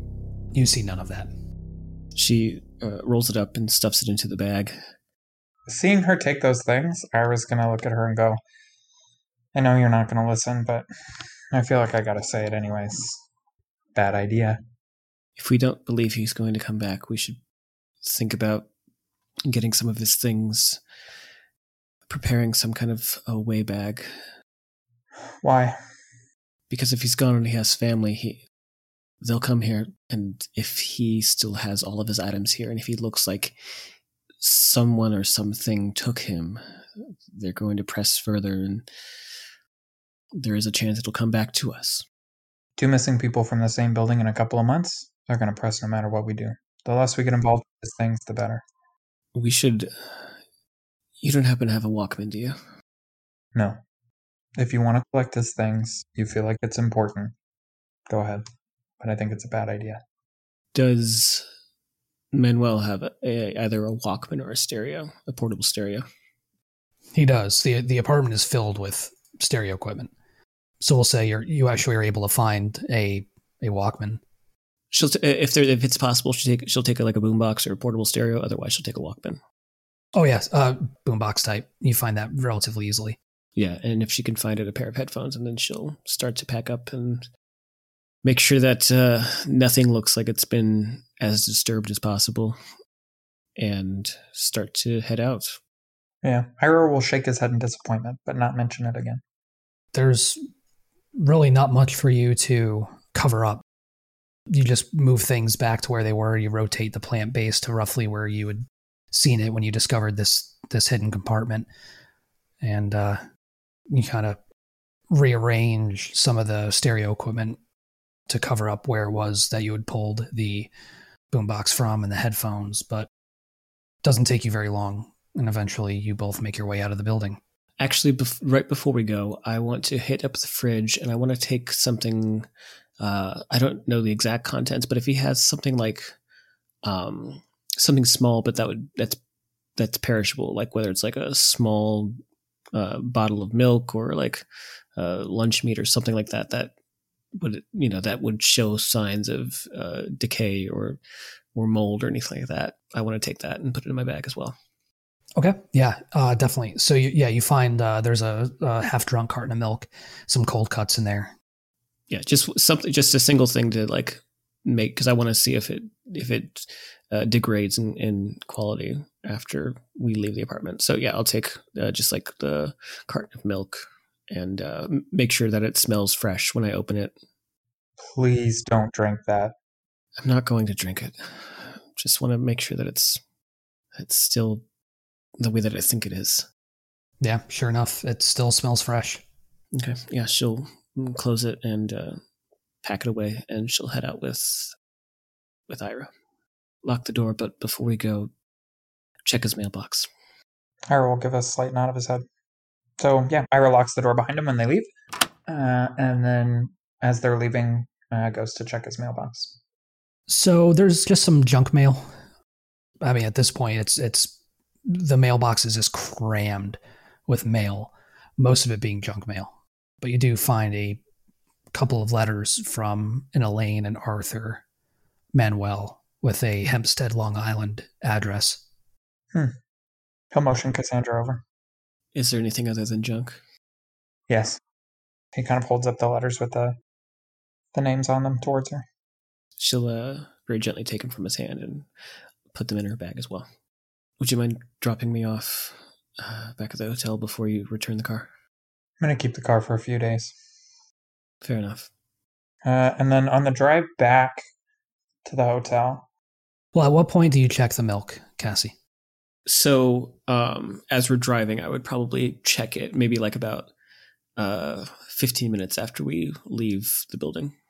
As soon as you crack open that carton, like even you smell it, Ira, and it is just putrid, curdled, Ugh. disgusting, months old milk.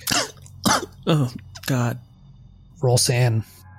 I open the carton uh, and turn on the overhead light. Does it look any different, or is it just curdled milk? Oh yeah, no, it's fucking disgusting. It is just curdled and putrid and yellow. All right, pull over. I'll I'll I'll, I'll toss it. Yeah, so Ira with a 35 out of 73, you lose nothing. And Cassie, yeah, with a 20 out of 56, you lose nothing as well. All right, yeah. Uh, as soon as we kind of pull over, she'll uh, look around, and if there's no trash can, she'll just pour it out into the gutter and then crush the carton and toss it into a nearby bush. Easily done. And yeah, we head back to the hotel. he will say uh, as they're as you're driving back, you should have been there. Where should I have been? No, he should have been there. Oh, what did you do to him? He's gonna give her a look like, "Come on." When, what did you specifically do to him? I crushed his windpipe, And you made sure he was dead. And this is like a real bitch please look he gives you. He was dead. Let's get back to the hotel. I think we need to look into this a lot more before we go back into that building. I agree. I understand, and part of me agrees that that building should burn. But if it's capable of doing the things that it's done to us, that it's perhaps even done to its own tenants, I, it, I, I have never experienced anything like this before, and I, unless you have, Not like this. what have you experienced then? Uh, he looks uncomfortable, but he doesn't reply. I understand that you're uncomfortable, but I. But maybe whatever you've been through, whatever you've seen, might. I don't know. If maybe if you even just talk about it, maybe something will come out of it. Maybe. Maybe we can apply it to this. Cassandra, no. All right, uh, I won't press it. But all I'm trying to say is that whatever is going on does not seem like it's obeying any kind of laws that we understand, at least the way that we understand them to be. And something as common as fire, I don't even know if it would hurt whatever's in there, whatever's. I feel strange even talking about it as if it's a as if it's a thing. We don't know that fire would work, but we don't know that it wouldn't.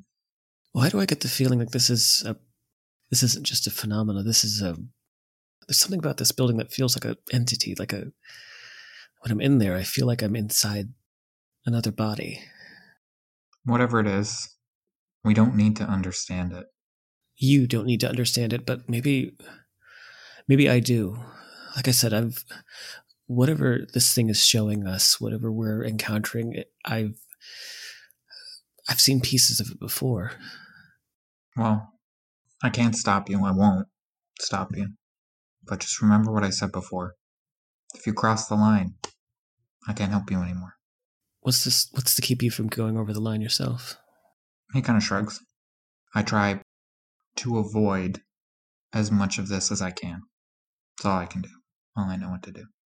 She turns uh, her head forward and just uh, looks out the windshield and then turns away from him, looking out of the outside of the passenger side window and just does as she was doing before, just watching the, the lights in the city go by as they drive back to Hell's Kitchen.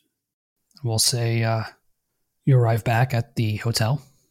I'm guessing you go your separate ways. Yeah, I think so. Yeah, she'll take her her big old bag of tricks and head back to her room, but she is not going to go straight to bed.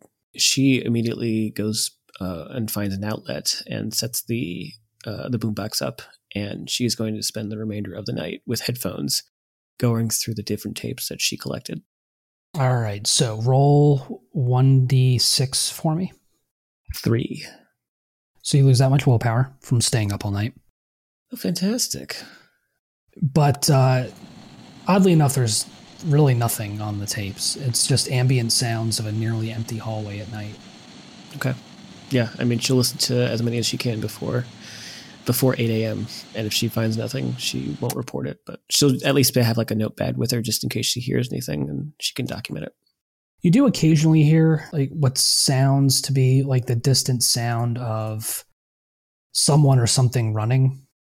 Maybe like a like a dog, but nothing else, nothing that stands out to you. No voices, no discernible voices or conversations, just ambience.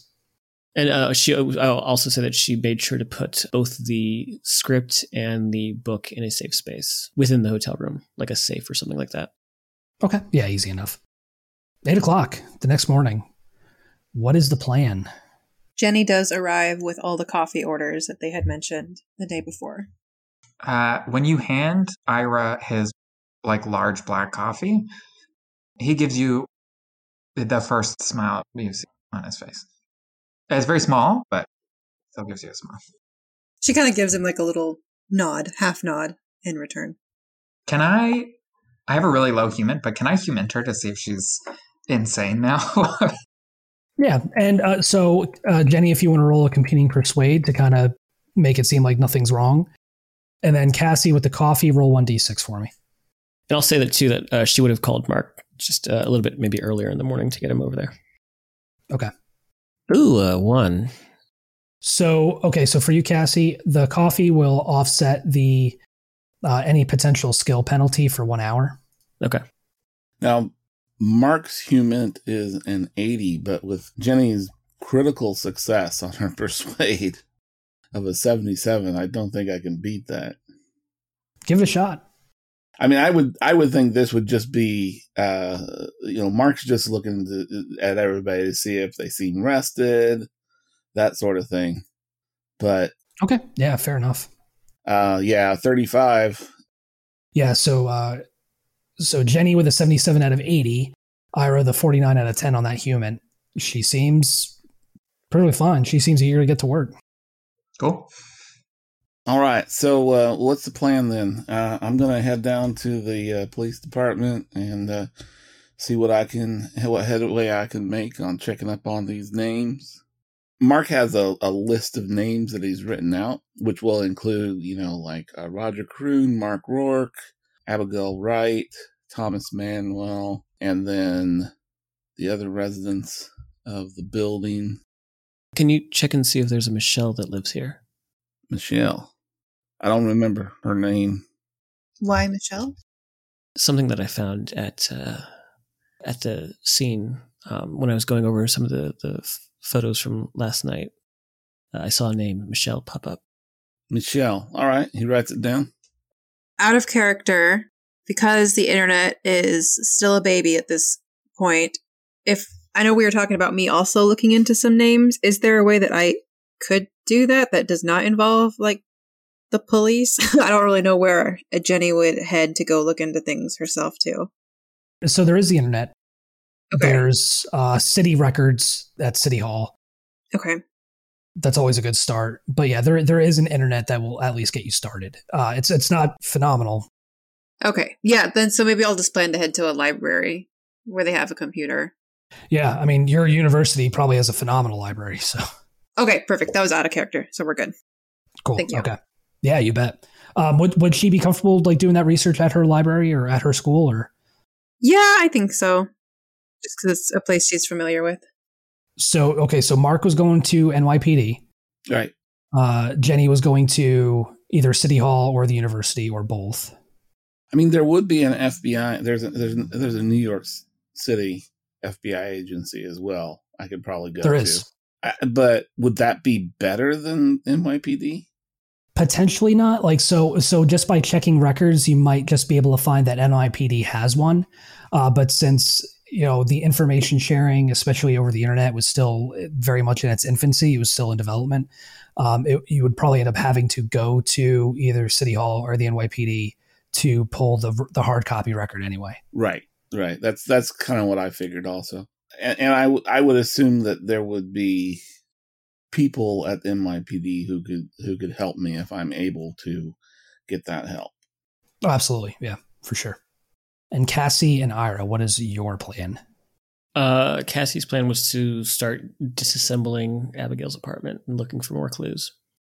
Okay. Yeah, and Ira will be essentially staying with anyone who's going to the apartment.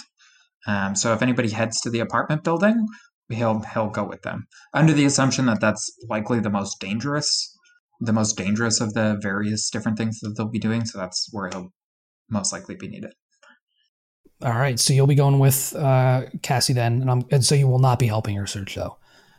If she specifically asks for his help in something, he'll help her. If not, he'll just be there keeping watch. But he's very specifically trying his best not to interact with the actual stuff, if that makes sense. He's there to deal with like violence related problems when they arise.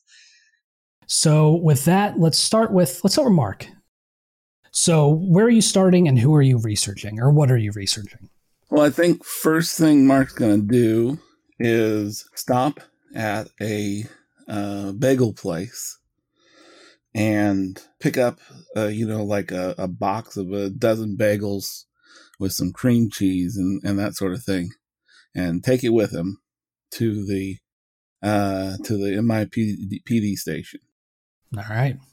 And uh, he he shows up in the door and walks to the front desk and says says uh, hello uh, yeah my name is uh, Mark Hansom I'm I'm here from the Buffalo uh, FBI uh, office I I'm working a case and I need some help looking up some names and other details of uh, people here in New York City that might be associated with this missing persons I, I would really appreciate if you by the way would you like a bagel Yeah, they they take it and they are they are more than willing to to help you out. Uh, at this point, they kind of direct you to their like information services section. They walk you back themselves, and uh, so you've got the run of the place. So you tell me what you would like to uh, look up. I'll tell you if a role is necessary to get access to that, but we'll we'll see what we can find.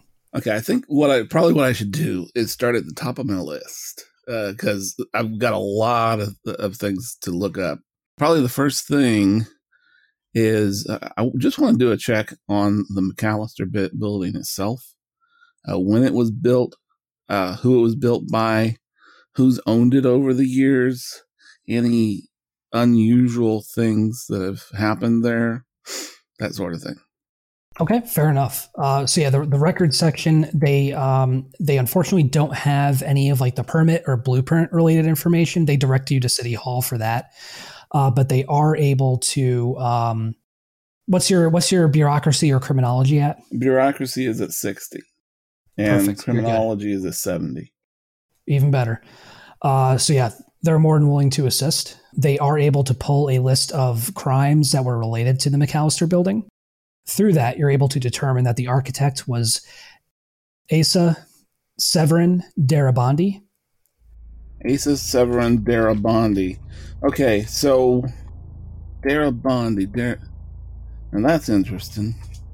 So Darabandi was born on 28 May of 1886, disappeared in 1950, and declared dead on September 2nd, 1960. Where was he last seen when he disappeared? The obvious answer I'm looking for is the McAllister building, but I guess that's not the case. It is not. So he was last seen in actually in New York, but not in the McAllister building. So what you find is that he was suspected to have drowned at least five, possibly as many as 20 children between 1947 and 1950. Fuck. Whoa. Five to 20 children. As little as five between 1947 and 1950. Shit. I was not expecting that. Holy cow. That's one bad dude. Wow, and he was in New York when he disappeared. Interesting.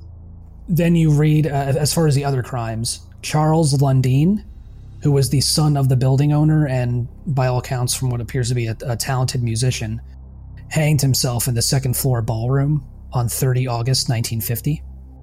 Okay, now he hung himself in the ballroom in 1950? 30, on August 30th, yep. August 30th, 1950. Interesting. So, I mean, both in the same year. And then on April 30th, 1952, Henry Lundeen, the owner of the building, Uh-huh. was found in the staircase to the roof, dressed in these strange plastic silver robes, wearing a paper mache mask. Okay, 1952, that was. Yep.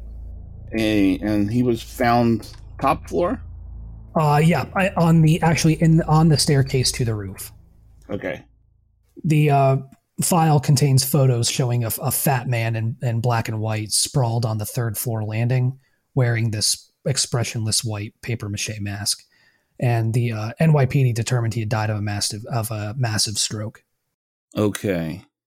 That pro- changes a little bit what I want to look at because, Do you dig more into Darabandi? yes, uh, definitely.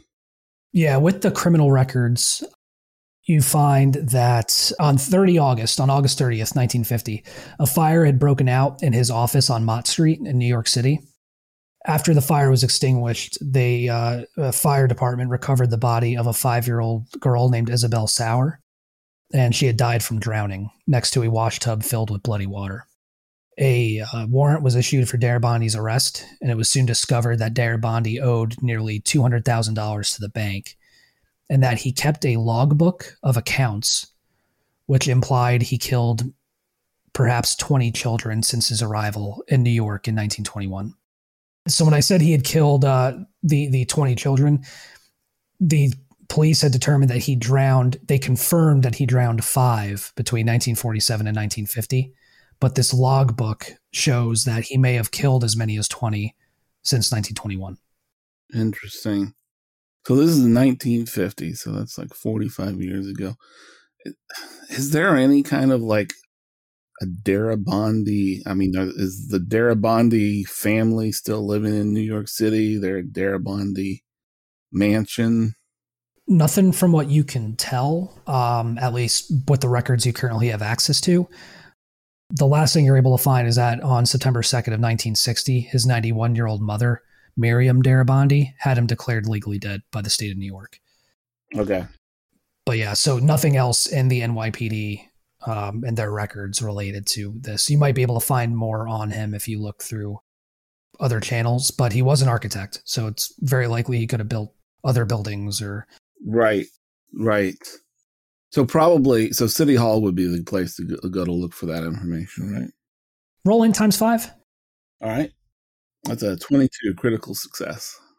The public library would probably be an even better an even better place. Okay.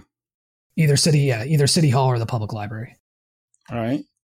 Here's the thing. I think what I, uh, after getting this information about Darabandi, Mark is going to call uh, Jenny and probably leave a message on our answering machine. Yeah, does Jenny have a pager, or what? What sort of communications does she have access to? I'll say it's up to you. Sure. For the sake of convenience, we'll say she has a pager, so you don't have to leave a message on her like apartment phone where her boyfriend might might hear whatever you're about to say. All right. Well, I'll I'll ask one of the uh, people here at the at the information and records department. Is there a number I can leave for somebody? I I have a colleague I'd like to uh, discuss this with. Of course, absolutely. All right. So I will call Jenny's pager and leave uh, that number. Yeah, and it's to the NYPD records section. But while this is going on, let's see what Jenny's been up to. Yeah, so making her way to the university library. And she is specifically looking into some of the names that she came across last night. So I don't know the full first name, but I know we had G. Castaigne, which was found on the Clockwork Girl was G, and then Mr. Castaigne was the name they gave me for the super or the night manager. And then I want to look up Ian Frederick de Craig and the prisoner number as well. So we'll start with the Castaignes. Okay. So you find a book called The Dream of Perpetual Motion by Elizabeth T. Calhoun was published in 1988.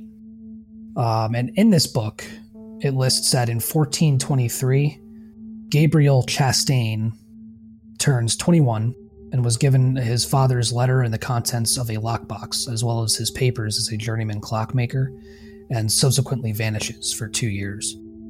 In 1435, the estate of Gabriel Castaigne, formerly Chastain, is reported to be filled with marvels of clockwork, and Castaigne has spent years building automatons, clocks, and small spring based machines. And in 1446, rumors started to spread in France that Gabriel Chastaigne's father had discovered the secret to perpetual motion and passed it on to his son. Can I look into what the theory of perpetual motion is? You can. Basically, it's it's this idea that you can build a machine that uh, that will defy the laws of physics by never stopping running. Yeah, it's perfectly efficient. Never loses energy through motion. Yeah. Interesting. Okay. So yeah, so the idea is you could like generate infinite em- energy off of such a thing, but it's it's impossible because of the laws of physics. Right. And you also, digging further, you find another book called Architectural Oddities of Medieval Europe, uh, written by Rupert Walters in 1966. In May of 1402, uh, the 15th century Chastain House of Reims is considered strange because its every wall contains a door, even those opening to the outside on upper floors. Uh, the builder, Michel Chastain, is rumored to have disappeared inside after placing his affairs in careful order. Little is known about him. In January 1403, after announcing he had cracked the cipher of his cousin Michel Chastain, Augustus Chastain keeps a book detailing his experiments in quote unquote operating the codes. Uh, this mostly appears to mean opening certain doors in the house while calling uh, certain phrases and names into them. He claims he has found secret doors to a school, a hospital, a bookseller, catacombs, an inn, and a great metropolis, all within these walls. And then in 1425, Gabriel Chastain purchases uh, Chateau de Port back from various intermediaries, having somehow come into possession of a new fortune. Does it have any information on the types of codes or things that um, that guy said to operate all the secret doors and stuff, or is it just that he had a system? Just that he had a system. And I think it would be called for you to roll maybe a little bit of a sanity roll. Might sound a little familiar. Yeah, yeah, yeah, yeah, yeah. Success. Whew. You lose one. Now, as for Ian DeCraig, since you're kind of just looking in in, in books at this point, uh, you do find a book called "Gangsters, Goons, and Joliet: A History," uh, which was written by Stephen Robb in 1949.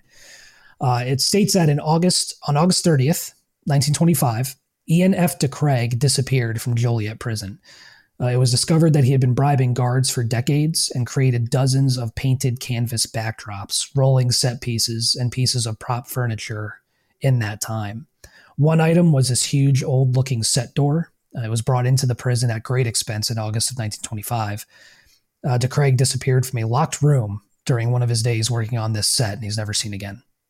Interesting. Okay. Okay, yeah, we can move on to someone else while I take in that information. Okay. Cassandra and Ira, we'll say you get back to Abigail Wright's apartment.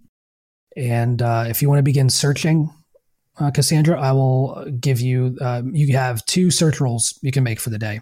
Uh, four if Ira wants to uh, contribute. But if it's going to be you at this point, you can make two. And I'll give you the plus 20% bonus uh, to your first roll since you spent so much time going over the Polaroids. Yeah, I was going to ask because I know I had the the twenty percent, but then I also had the penalty because I stayed up all night. So I'll give you the 20% okay, flat. Yeah. um, so yeah, she'll get in, start to get situated, uh, tie her hair back, put on the gloves, put on the little booties if she needs to, and she'll look back at Ira. You can come in, and you know, Not my area. well, I could use the extra set of hands if if you're willing to. His eyes kind of flick down to the stuff, back up to her. He gives a little shake of his head. Call me if you need me. And then he's going to step outside into the hall and close the door. All right. And with that, I will roll my search, my first search. All right. Uh, so that's a 60 out of 71 success. Do you want me to roll the second one just in case, or Yeah, yeah. Go ahead and roll the second one while you're at it. 22? 22, critical success with a 71. The first thing you find is a elegant page of cream colored stationery glued to the wall. It's crumpled, but it's new. The heading reads Hotel Broadalbin, New York City, in an Art Deco font, but there is no street address. Scribbled in pen is a rudimentary map that shows an elevator marked with an X and the letters E L E V, and various tunnels leading to a smaller X which reads JL bottle. Uh, yeah, she'll uh, she'll put it aside, kind of uh, setting aside maybe like a little pile of things that might be important. The next thing you find is a a receipt, a yellowed receipt made out to Abigail Laura Wright. Uh, but the signature of the person who filled it out can't be read as it's little more than a scrawl. Uh, the receipt is for one month's rent of $850 in July for apartment 10B. Although the handwriting is recent, the receipt does appear to be old. So I've got the receipt. I've got the stationery piece with the little map. Uh, is there anything else that I find of interest? Just those two. So yeah, each day you get two search rolls, and each one reveals something else. All right, so yeah, I will. Uh, as I'm doing this, I'm kind of disassembling and sort of sectioning off chunks of this massive, uh, guess, installation you could call it, and putting it just kind of in a nearby corner, like as it, you know, just kind of like stacking it up um, as I go through it. But uh, What's your forensics at again? my forensics is at 70. And I don't know if it helps, but I'm planning on staying at least until the same time that we that we got there the previous day. Yeah, so it's going to take you that much time just to find those items, kind of going through all the junk. Okay. Unless, uh, unless you, you manage to convince Ira to help you out. I, apparently not, but I will actually at one point uh, after I find the the the map uh, based on the the hotel stationery. I'll take a little bit of a little bit of a break, and uh, I'll go to Ira. Ira, can you can you just do me one favor? Okay. Perhaps two. Uh, the first is um, I am getting a bit hungry. Uh, I can give you some cash if you wouldn't mind uh, just getting me a, a sandwich from uh, one of the bodegas down the street.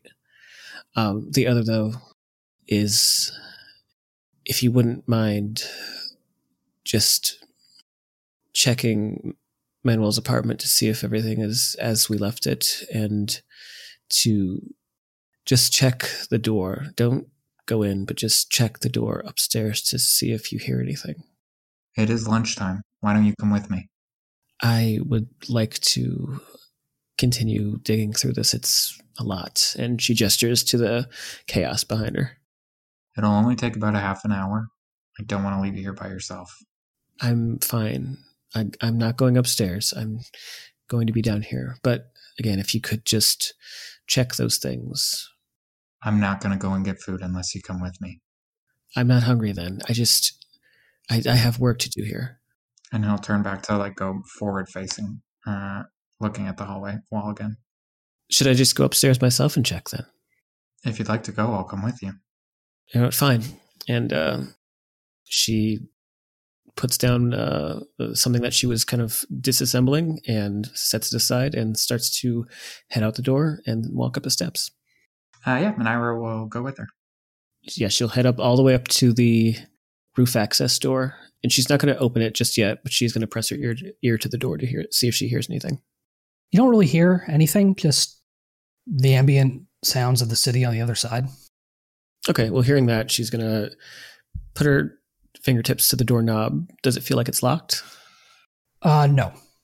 Yeah, she's going to turn very carefully, turn the doorknob, and just crack the door open enough to see if she can see or hear anything else. You see the roof. Seeing the roof, she swings the door open and just steps through. Yeah, it is the roof of the McAllister building. You see this. Ira, you, Mm-hmm.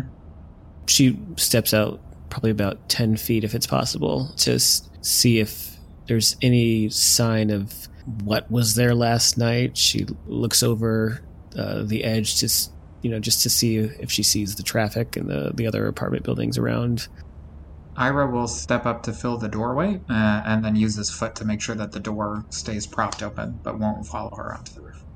There's nothing.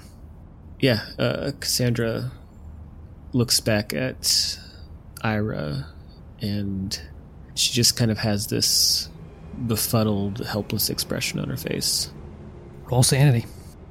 it's waiting for that Both of you. So Ira with a 57 out of 73, you lose nothing. Cassie with a 69 out of 56, you lose one. And with that, let's head back to Mark.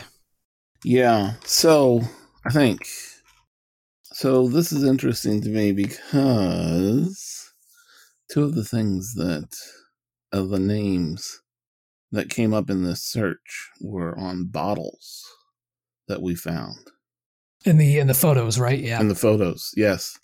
And so I think the first, the next thing that Mark's going to look at is do y'all have any information on a, uh Temperance, a Jane Fry? Uh, they don't have anything on that name. Okay. In that case, we talked about Michelle. Is there a way to get a list of current residents of the or or, or recent residents of the, the McAllister building? Oh yeah, I'd say that's easy enough. So, well, I guess I mean if they're able to pull a list, that that would be useful. But especially, is is there any, any a Michelle on that list? Uh, there is. So the tenants are currently identified as Abigail Wright, Thomas Manuel, Roger Karoon, Lewis Post, and Michelle Van Fitz. Uh, okay, so that's who Van Fitz is. Do I get a call back from uh, Jenny? Yeah, I'd say uh, at this point, Jenny, you probably received the page and uh, with the number. Yeah, I'll give it a call. Jenny, I, I'm not sure where you're planning on heading for all this information, but uh, I got a big, big bomb dropped over here. There's a man named Asa Severin Darabandi. Sounds like some kind of serial killer. He was the architect of, of the McAllister building, Jenny. Darabandi. We saw that name on one of those weird photos in the hall. I know. Yep. Any of the other names pop up? Henry Lundeen. He was the owner of the McAllister building. I mean, just, you know, my gut tells me that the best place to go to find out more information about this Darabandi uh, fella is uh, is the public library. Were you planning on heading that direction? I'm at the university one. I can do a quick search here, let you know if I find anything, then we can meet up at the public library to cross reference. All right. Well, I've I've still got some names and and different leads to go through here, but uh Oh, sure. yeah. All right, so I'll look up Darabandi and then, if I have time, maybe Henry Lundeen as well. And then maybe I'll try and see if I can do some sort of, or if you want to, cross reference some of those other names that we had read, if there's any kind of overlap with the McAllister building in the last, I don't know, I guess 40 or so years it seems to go back. Yeah, I don't know. I look for uh for that Temperance uh, Fry. Uh, they don't have any information about her. I did find out Michelle is probably Michelle Van Fitz. She's living in the building as well. You remember Van Fitz on the Yeah, yeah. one of the residents. Okay. All right. Well, And the temperance photo was the only one that was empty. right. That's that's why I thought it was strange too. Do you think it's waiting to be filled by someone with that name? It's we just haven't found her yet. None of this makes sense to me, Jenny. Yeah. Okay, well, I'll keep my eyes open if I happen to run across it. All right. Well, hey, you doing all right? Yeah. No, it's just like you said, it's a lot. Yeah, it is. Well, if, if you want to talk about it, just let me know. Yeah, we'll do. All right. Uh, right. So I'm going to finish up here another hour or so, and maybe we should meet at the public library. Yeah, sounds good. I'll meet you there. All righty. I'm going to try to look up some of the other names uh, from those bottles. Okay. Start out with E. Lucette. You don't find much of him. There's nothing for him in New York in New York City records. No. Okay. Let's just go down the list. Jay Lenz. Actually, I'll, I'll, I I think I have the list here, so yeah, I'll, I'll go through this for you. Um, nothing for Lynn's. Mm-hmm. Next up is E. Mosby. Yeah, nothing for him. Then we've got Carver. Nothing on her. Topchick, I think you actually do find something on. In New York City, there was a, uh, on May 9th, 1952, uh, a director named Gary Topchick, who was employed by NBC. He was accused of drowning three children and was found insane and committed to Bellevue Hospital in New York City. He was uh, committed to Bellevue. Is he still alive? He is not. Okay. Bellevue is in New York City. It is. Yep. He was committed uh, after a very brief trial in 1953. Spent the rest of his life there. There's a possibility that Bellevue might have records, but the NYPD has nothing further on him. Right. So would it would it take a uh, a search warrant to uh, get information? It's always worth a shot. Without a warrant. How far is Bellevue? Well, I mean, I mean, I could probably call there, right? Yeah, potentially. All right. So that's probably what I would do. You did have one more name on your list. Oh, yeah. I think it was Lundeen, right? Yes. Oh, well, Lundeen is Henry Lundeen, Right, Henry Lundeen. the former owner. Any any other information about him? Uh, we know that his uh, death uh, wa- occurred uh, in the building on uh, on the staircase to the roof. He was wearing a paper mache mask and a, and a plastic robe. Yep. So there you go. Yeah, that's that's what you got. Okay, I'm gonna call over to Bellevue and ask them if if they can uh, bring up his records and and tell me information about him, what he what he was suffering from, from what sorts of notes you know his treating doctors said about about him. All right. So we'll come back to that, and we'll switch back over to Jenny. Uh, yeah, looking up anything I can find in the library on Darabandi. You do find that the um, municipal library, uh, actually, according to the records that the uh, university has, that the municipal municipal library actually has a copy of his journal. Ooh. She leaves immediately to go get it. Um, so yeah, we'll we'll say that uh, uh, you run on over there in that time. And you do get a copy of the journal, or you're able to review it with your academic credentials and your connections. On 6 May 1921, Asa Darabandi goes east on a whim and checks into the first hotel to catch his eye, which is the Hotel Broadalbin. On the 10th of May, uh, New York millionaire Henry Lundeen, who is the owner of several textile mills, was an admirer of Ian de Craig, and he hoped to secure a copy of something called Le Roi en Jaune from the architect from Darabandi, but Darabandi's had never had possession of that, that play. On 23 May, Asa Darabandi receives a phone call at the Hotel Broadalbin. The caller identifies himself as Bale and says that he serves the king, and informs Asa Darabandi of the first child that Darabandi is to kill, which is Peter Deverous, age five, a rival for Asa Darabandi's throne. Darabandi found uh, the child at the designated location and time and drowned him. On 29 May 1921, uh, was overcome with this monstrous depression and expressed a desire to kill himself. Uh, but he was consoled by his friends at the hotel, including Wilde, Gary T., and Rourke.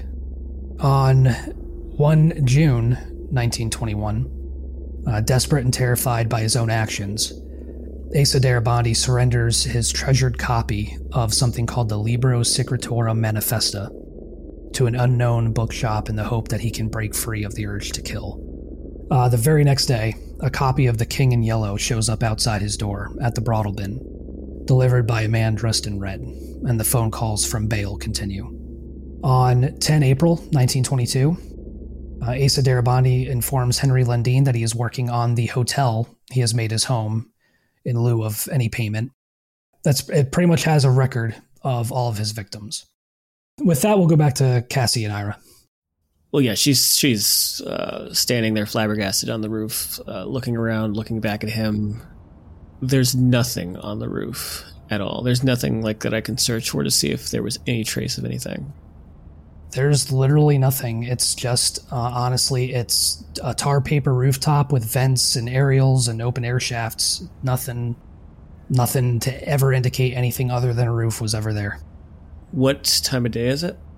At this point, say we're at definitely in the afternoon. All right, she makes a note of that. I suddenly I don't feel so hungry anymore. Why not? She just looks up at you and gives you this sort of "Are you kidding me?" Uh, kind of expression. He gives her a little shrug. I could eat. She shakes her head in disbelief and starts to just march towards you and past you down the steps back to uh, uh, back to Manuel's apartment. He will kind of do a scan of the rooftop, but then quickly close the door and follow her down. And yeah, when he gets downstairs, uh, he would see that she uh, she's waiting outside of Manuel's apartment and not Abigail's. Yeah, he'll go up, unlock the door, open it. And yeah, when uh, when he opens it, Cassandra wants to go ahead and look around, see if anything's changed, see if maybe his body's materialized, uh, and she is going to go to the fridge. Okay, yeah, nothing else in the apartment, but you go to the refrigerator. Yeah. And what are you looking for? I just want to see if the food is still there and if it's still in pristine condition. Yep, everything's there. Everything's exactly like you left it. She kind of lingers there with the door of the fridge open and shuts it gingerly but not forcefully. And she is going to go ahead and go back to Abigail's apartment to continue searching around. This time, like probably a little bit more determined, but because she, the coffee is worn off, you know, uh, it's like the spirit is willing, but the flesh is weak, sort of thing. Yeah. So you, yeah, you were able to find the uh, Broadalbin uh, letterhead, the receipt, but you know it'll probably take another another full day to make any more progress. Yeah, she'll she'll just spend the rest of the day until um, until either she gets a call or a page from uh, one of the other teammates, or until she gets to the time that they got there the previous day. And I will say at this point, with all the records that you all have checked and reviewed, and all the books you've read, it is now well into mid to late afternoon, getting to be early evening. So I think Mark's going to uh, meet Jenny at the public library and say, that's a lot of information to go through. Um, What do you say we head head over to the McAllister building and just dump this on the other two? Yeah. Yeah, it's a good idea. All right. Jenny heads that way. She's definitely quieter and not her usual chipper self. This Bondi was a bad dude. Yeah, I mean, all those kids. Found a list of all of them. It's. I mean, I think he was an agent of Satan. Yeah, there's something that I found that maybe we should wait until we get with the others, but you might not be far off. I mean, the Bible writes about people like that, you know? Guess the inspiration had to come from somewhere. well, we taking the subway or you want to grab a cab? Uh, whatever is faster. Probably the subway. Yeah, I wouldn't mind riding on the subway again. It's kind of fun. yeah. All right. And just as you all are wrapping up, uh, Ira and Cassie, Jenny and Mark arrive. Yeah, they'd probably see him first before they see me. Oh yeah, he's still standing out, uh, standing out in the hallway, like ramrod straight. He's doing that thing where you like have your arms in front of you and you're like clasping one of your your wrists. Uh, and he looks up at them, uh, looks at their hands, sees no bags of food, feels disappointed but doesn't show it, and then looks back up at the hallway across from him. There's somewhere we can talk. I guess, yeah. Come on. Uh, he'll open the door to uh, the apartment, and all of them will go inside. And uh, hey, real quick, uh, Cassie, make a sanity roll for me. Yeah, no problem. Ooh, that's an 83 out of uh, 55. As you're, you know, going through your search, as you're going through these items in Abigail's apartment, pulling things down, sorting through it, looking for anything of interest, you just cannot shake the sensation that you're being watched. Yeah, she's been kind of she's been on her hands and knees going through everything, uh, almost maddeningly picking apart everything that she can and sorting it even more thoroughly than she was before she went upstairs. And uh, she's got her hair tied back in a ponytail. She has, by this point, her makeup has just kind of faded away, and she's just um, the the bags under her eyes are starting to poke through. Um, the exhaustion from last night just seems to be taking over, and by the time the others enter the room, they they would probably see her on on the ground, just sort of looking up at the ceiling uh, occasionally, and various very brief uh, kind of bursts of like looking around and searching, and then going back to pulling apart things on the floor. And you lose one SAN, by the way. Okay, great. Uh, you have a minute? Uh, what? What? Yeah, did you, um, did you find anything? You are not going to believe some of the stuff we found. No, um, I, you go first, because today has not been, um, what did you do find? The biggest was a name on one of those photos. Um, he's Asa Darabandi, some kind of child serial killer who operated in the 50s, but it's hard to tell how many kids he actually killed. But he was the guy who built this building. He was an architect and he has connections to Henry Lending, another name that we saw in those photos. And through his journals, I also found the name Mark Rourke while I was looking and I take out the invitations, I came across these and I hand them. uh, so I looked up whoever this Ian Frederick de Craig was. Apparently, he was a prisoner in the 1920s who just vanished from a locked prison cell. But on the back of the invitation, it says references a king. Apparently, Darabandi received a book, I think, something that references the king in yellow. Does that ring any bells? Not to me. I was wondering if it would to you, any of you. Or maybe that case you worked on previously with the people with the robes. Uh, Handler, does that ring any bells? Or nope. Wait, does that really not ring any bells to Jenny? Because she's she's the one with all the knowledge of this. Oh yeah, no, definitely doesn't ring any bells. No, okay, okay. Not beyond what I just found, the King in Yellow. Yep. Yeah, and I'll info dump everything that I found. But yeah. when you were looking, does the does the Hotel Broadalbin mean anything to you? Yeah, Darabandi stayed at that hotel for a while. At that point, Cassandra gets off of her uh, gets off the ground and goes towards the little pile that she's been making and hands the receipt uh, not the receipt she hands the stationery the letterhead over to jenny and uh, jenny and mark. I found this in embedded in the wall. Um, it was uh, I, i'm not sure it looked like it was in between a pair of dentures like clenched in its teeth but it doesn't really say anything beyond this map that was drawn on it. What's JL bottle? Jay Lenz. Remember one of the names? Oh, who Jay Lenz. that could be. was he was he a name on on on the mailbox or No, uh, remember the there were a bunch of pictures of bottles, uh, the people with bottles up there, and uh, Mark just looked at the ceiling. Jay Lenz was one of the names written on one of those pictures. You think this is maybe the actual physical location of the J. Lynn's bottle, Oh, wherever this map is? here's a strange thought did all the bottles in those photos look the same was it the same bottle No, they were all different. The only thing that stood out was that one picture that had a name but no one in it. Uh, well this this might be this might be peculiar but maybe maybe it was a part of some kind of hunt some maybe these bottles meant something to these people and they were tasked to find them or and at this point uh, you see that cassandra starts to look around the room again. And looks up at the ceiling and her eyes kind of hang there for a moment almost as if she's looking at someone or something. What time is it? I look down at my clock and tell her, or my watch and tell her. Yeah, it's it's uh probably like cl- pushing four at this point.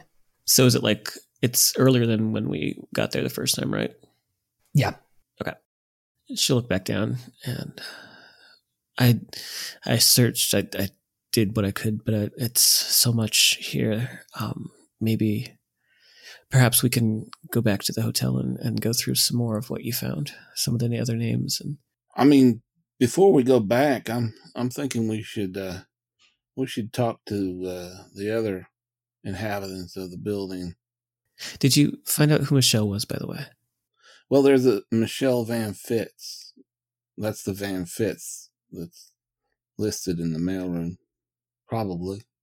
you see that cassandra turns away and almost goes a little pale and starts to look around the room occasionally looking back up at the ceiling and at the walls you okay?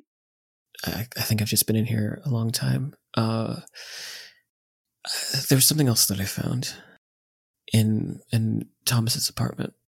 It was a it was a screenplay or a script of some kind. I think he was writing it, but he mentions a few of the different tenants. Michelle. He also mentions Mark Rourke, though, and I didn't get a chance to look at more of it, but the page that I did find, it mentions there's a, a, a scene that mentions a, a, a group of federal agents coming into the building. What, like we did yesterday? No, that don't make no sense. It doesn't make sense, but What does?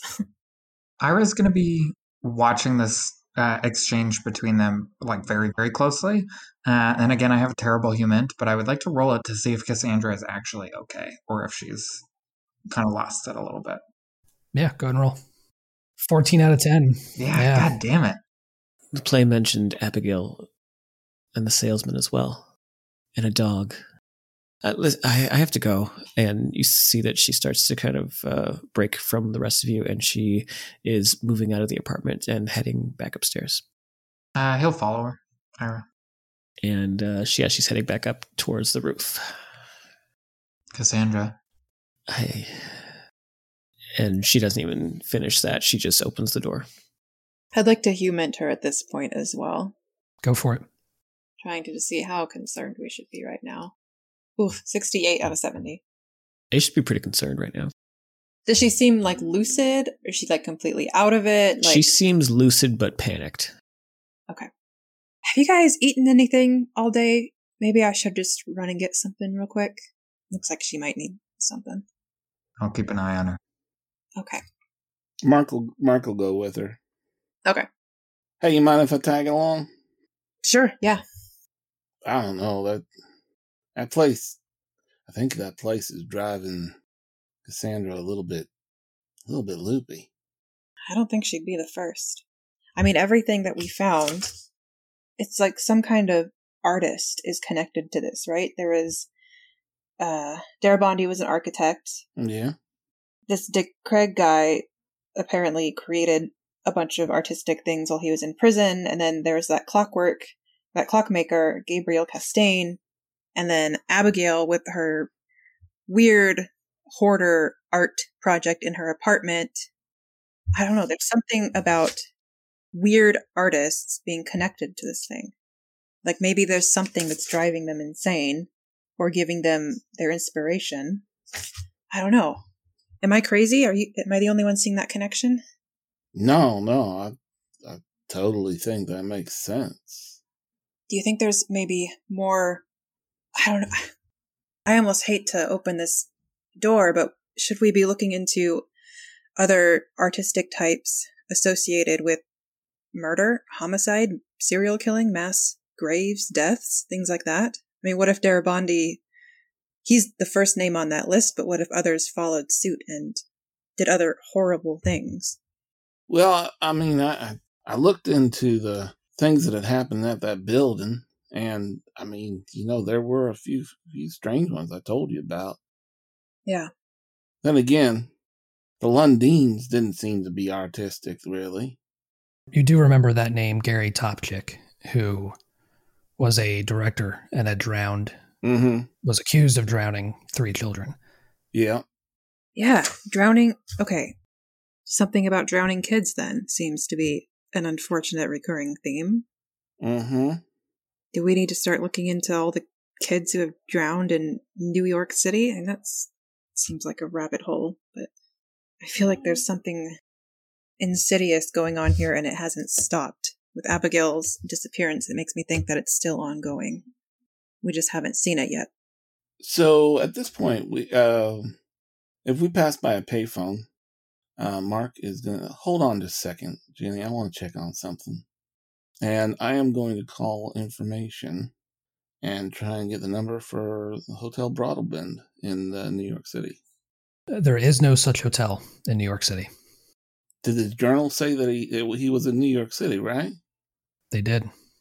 All right. Well, that's one thing. Seems like that's gone. We should look that up though. Yeah, maybe it's been renamed or torn down, turned into something else. Yeah.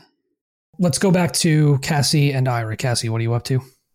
Uh, yeah, so she was bolting straight, uh, not bolting, but she was uh, walking back up to the roof to see if it was still a roof. It is indeed still a roof. So she steps out, biting her bottom lip, and she's going to go to the edge of the roof itself. And she's just going to stick her foot out as if to continue walking. And she just wants to see if it's air. Uh, there is nothing but open air beneath beneath you. All right. You good? He's still kind of in the doorway. He hasn't gone onto the roof. I'm, I guess I'm just hungry. And she'll start to walk back towards the door and head downstairs with him. And I think we'll call it a session there.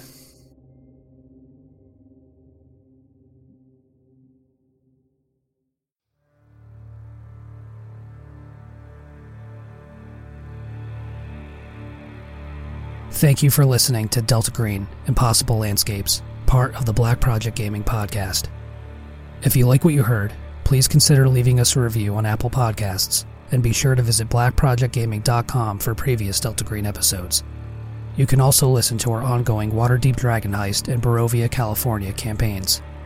If you'd like updates on all future releases, please follow us on Twitter or Facebook. Until next time, I'm Vince, your host and handler, with Brett as FBI hostage rescue team operator Ira Brewer, also known as Agent Morgan. Cami as Dr. Jenny Archer, anthropologist and Delta Green friendly. Doug as FBI Special Agent Mark Handsome, also known as Agent Meshach. And Jack as FBI Special Agent Cassandra Reese, also known as Agent Madison. Thank you again, and remember, we'll be seeing you.